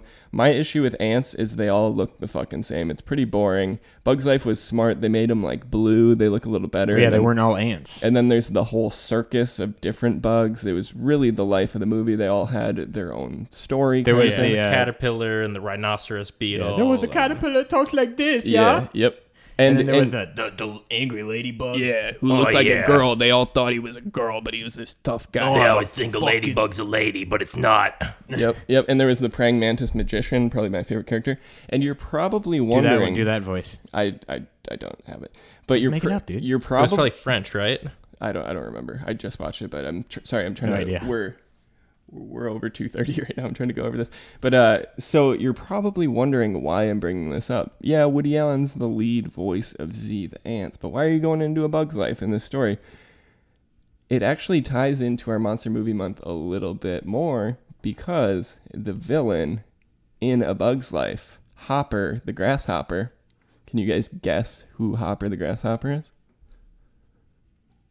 It's not also Woody Allen, is it? Kevin Spacey. Kevin Spacey. So both of these bug movies Which that is that uh, which battled is in a Bug's Life, right? yes. So I mean, a Bug's Life had probably way more A-listers than No, they actually are both Really? stacked. Really? They're both stacked with the cast. I was actually going to go into that in a second, but so so both of these bug movies that fought to be released first, and it was this bad blood between like a previous coworker and all this. They both are headed voice acting by two of our monsters who are both uh, pedophiles, if you uh, believe the claims against them, which I thought was kind of neat. But uh, Yeah. Uh, um, yeah. But so yeah, they have a huge star-studded cast. Um, all the biggest pedophiles in the business. yeah, they got Kevin Spacey. No, the voice acting's great. You can look in it. I don't. We, released by, we uh, don't have time for me to go into it, but I did want to ask you guys a question. Something of my childhood. Yeah, and Did by you- the way, oh, wait, um, real quick. both of these guys like being in these bug stories. Yeah, yeah. Now that is Kafka-esque. Ooh. Oh shit. And there was just one last thing I wanted to ask you guys about this. It was a big part of my childhood. Did you guys ever play the A Bug's Life video game for PlayStation 1? Is that the one that was also ported to N64 cartridge? It may have been, yes. Mm-mm. The answer is still no, but I'm familiar with the game. Oh, it's so good. Watching these movies makes me want to get a PlayStation 1 so I can play it. I remember can- playing I I- remember playing with my cousins. This game is so good. There's a, the, there's the first one where Thumper, the super fucking like rabid scary grasshopper is there and you have to avoid them. There's also this level, I think it's the level that I got to the end, like the last level I got to as far as I got and it's the scene when Dot, the little ant, who uh, she's like on a dandelion, like the dead ones that float. She's like holding on one, and there's a bird flying, and so then you have to be uh, Flick, uh, the main character, and you have to grab onto dandelions and like jump from dandelion to dandelion, and it's like a flying mission. It's so great. I sorry, I just Yeah, got well, very excited I'm- watching. I'm gonna look up The- if We- the we gotta, we gotta uh, and wrap N64 this up over cartridge is the 2:30, but same. Oh my god, there's this one level where like you're like Hopper. Hey, I sped through it. I sped through it. Oh my god, the level three though. Level three. Okay, so like. Okay, so you're like.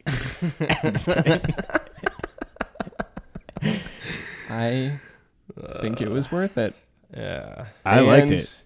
I so yeah, it's well, yeah, I think I think we're all glistening on the forehead. You know, call your senators. I think this has I'm- been the hottest October in memory. Um, we need to uh, and it's rebuild time these ice for caps. trivia, but we are short on time.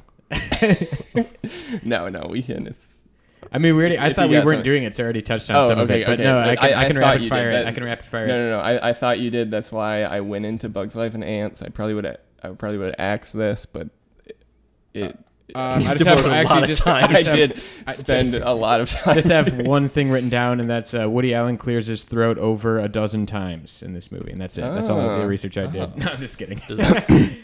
That's awesome. No, no, there's there. Uh, uh, uh, I mean, I don't know. I, I did touch on uh, quite a bit of this, but yeah, there, there's a lot of other films that were inspired by this. Uh, 500 Days of Summer being like the most direct um, remake, I guess. I haven't seen it. It's with Joseph. 500 Days of Joseph Summer. I Gordon-Levitt. It's like a it. Cutesy teen movie about Yeah. a couple It's that highly doesn't rated. make it. Yeah, It's supposed to be good. I've never seen it. Seinfeld is also apparently um, uh, uh, influenced by this movie quite a Hmm. bit. Um, Seinfeld was a big fan of, and still is, of Woody Allen. Um, yeah, uh, essentially, this movie uh, made uh, people take notice of Woody Allen in a, in a way that he wasn't uh, noticed by, you know, before. He won four out of the five big um, Oscars that year, beating out Star Wars notoriously. Um, won Best Director, Screenplay, and Actress. Um, Woody Allen was nominated. I love how he didn't win that, and uh, Diane yeah, that's Keaton great. did, I'm so glad Diane Keaton was the one to take yeah, that home. that's so sick. Take home Um, that Oscar gold. Yeah. Uh, da-ba-da-ba-da. yeah. Um, the character of Annie Hall has a very distinct style, and it, it sparked a, uh brief fashion trend, and that was actually Yeah. just how Diane Keaton uh, just dressed. Yeah, that wasn't- was she her wasn't- outfit, wasn't Mhm. it? Like the the the vest with the long tie. That was Yeah, her it's kind of Grammys. her Oh, kind of Jew kind of Grammy. kind of bohemian look. Mhm. So yeah, it was it was co-written by a, a man named Marshall Brickman, who also went on to co-write the books for Jersey Boys and The Addams Family. Uh, the film is a trimmed down version of a two and a half hour long project, as we already uh, mentioned before, titled Anhedonia. Um, the story in Annie Hall was actually uh, one of three plot lines in the original cut. The others were about Alvy's quote concern with the banality of the life that we all live, which I think shone through and uh, his obsession with proving himself and testing himself to find out what kind of character he had. Um, so I, I thought this was interesting. They also trimmed out a scene um, that involved the devil himself giving uh, the audience a tour of the nine circles of hell. Yeah, that was with. uh It was supposed to be with Rob. They they Oh, go I down would've an elevator. that.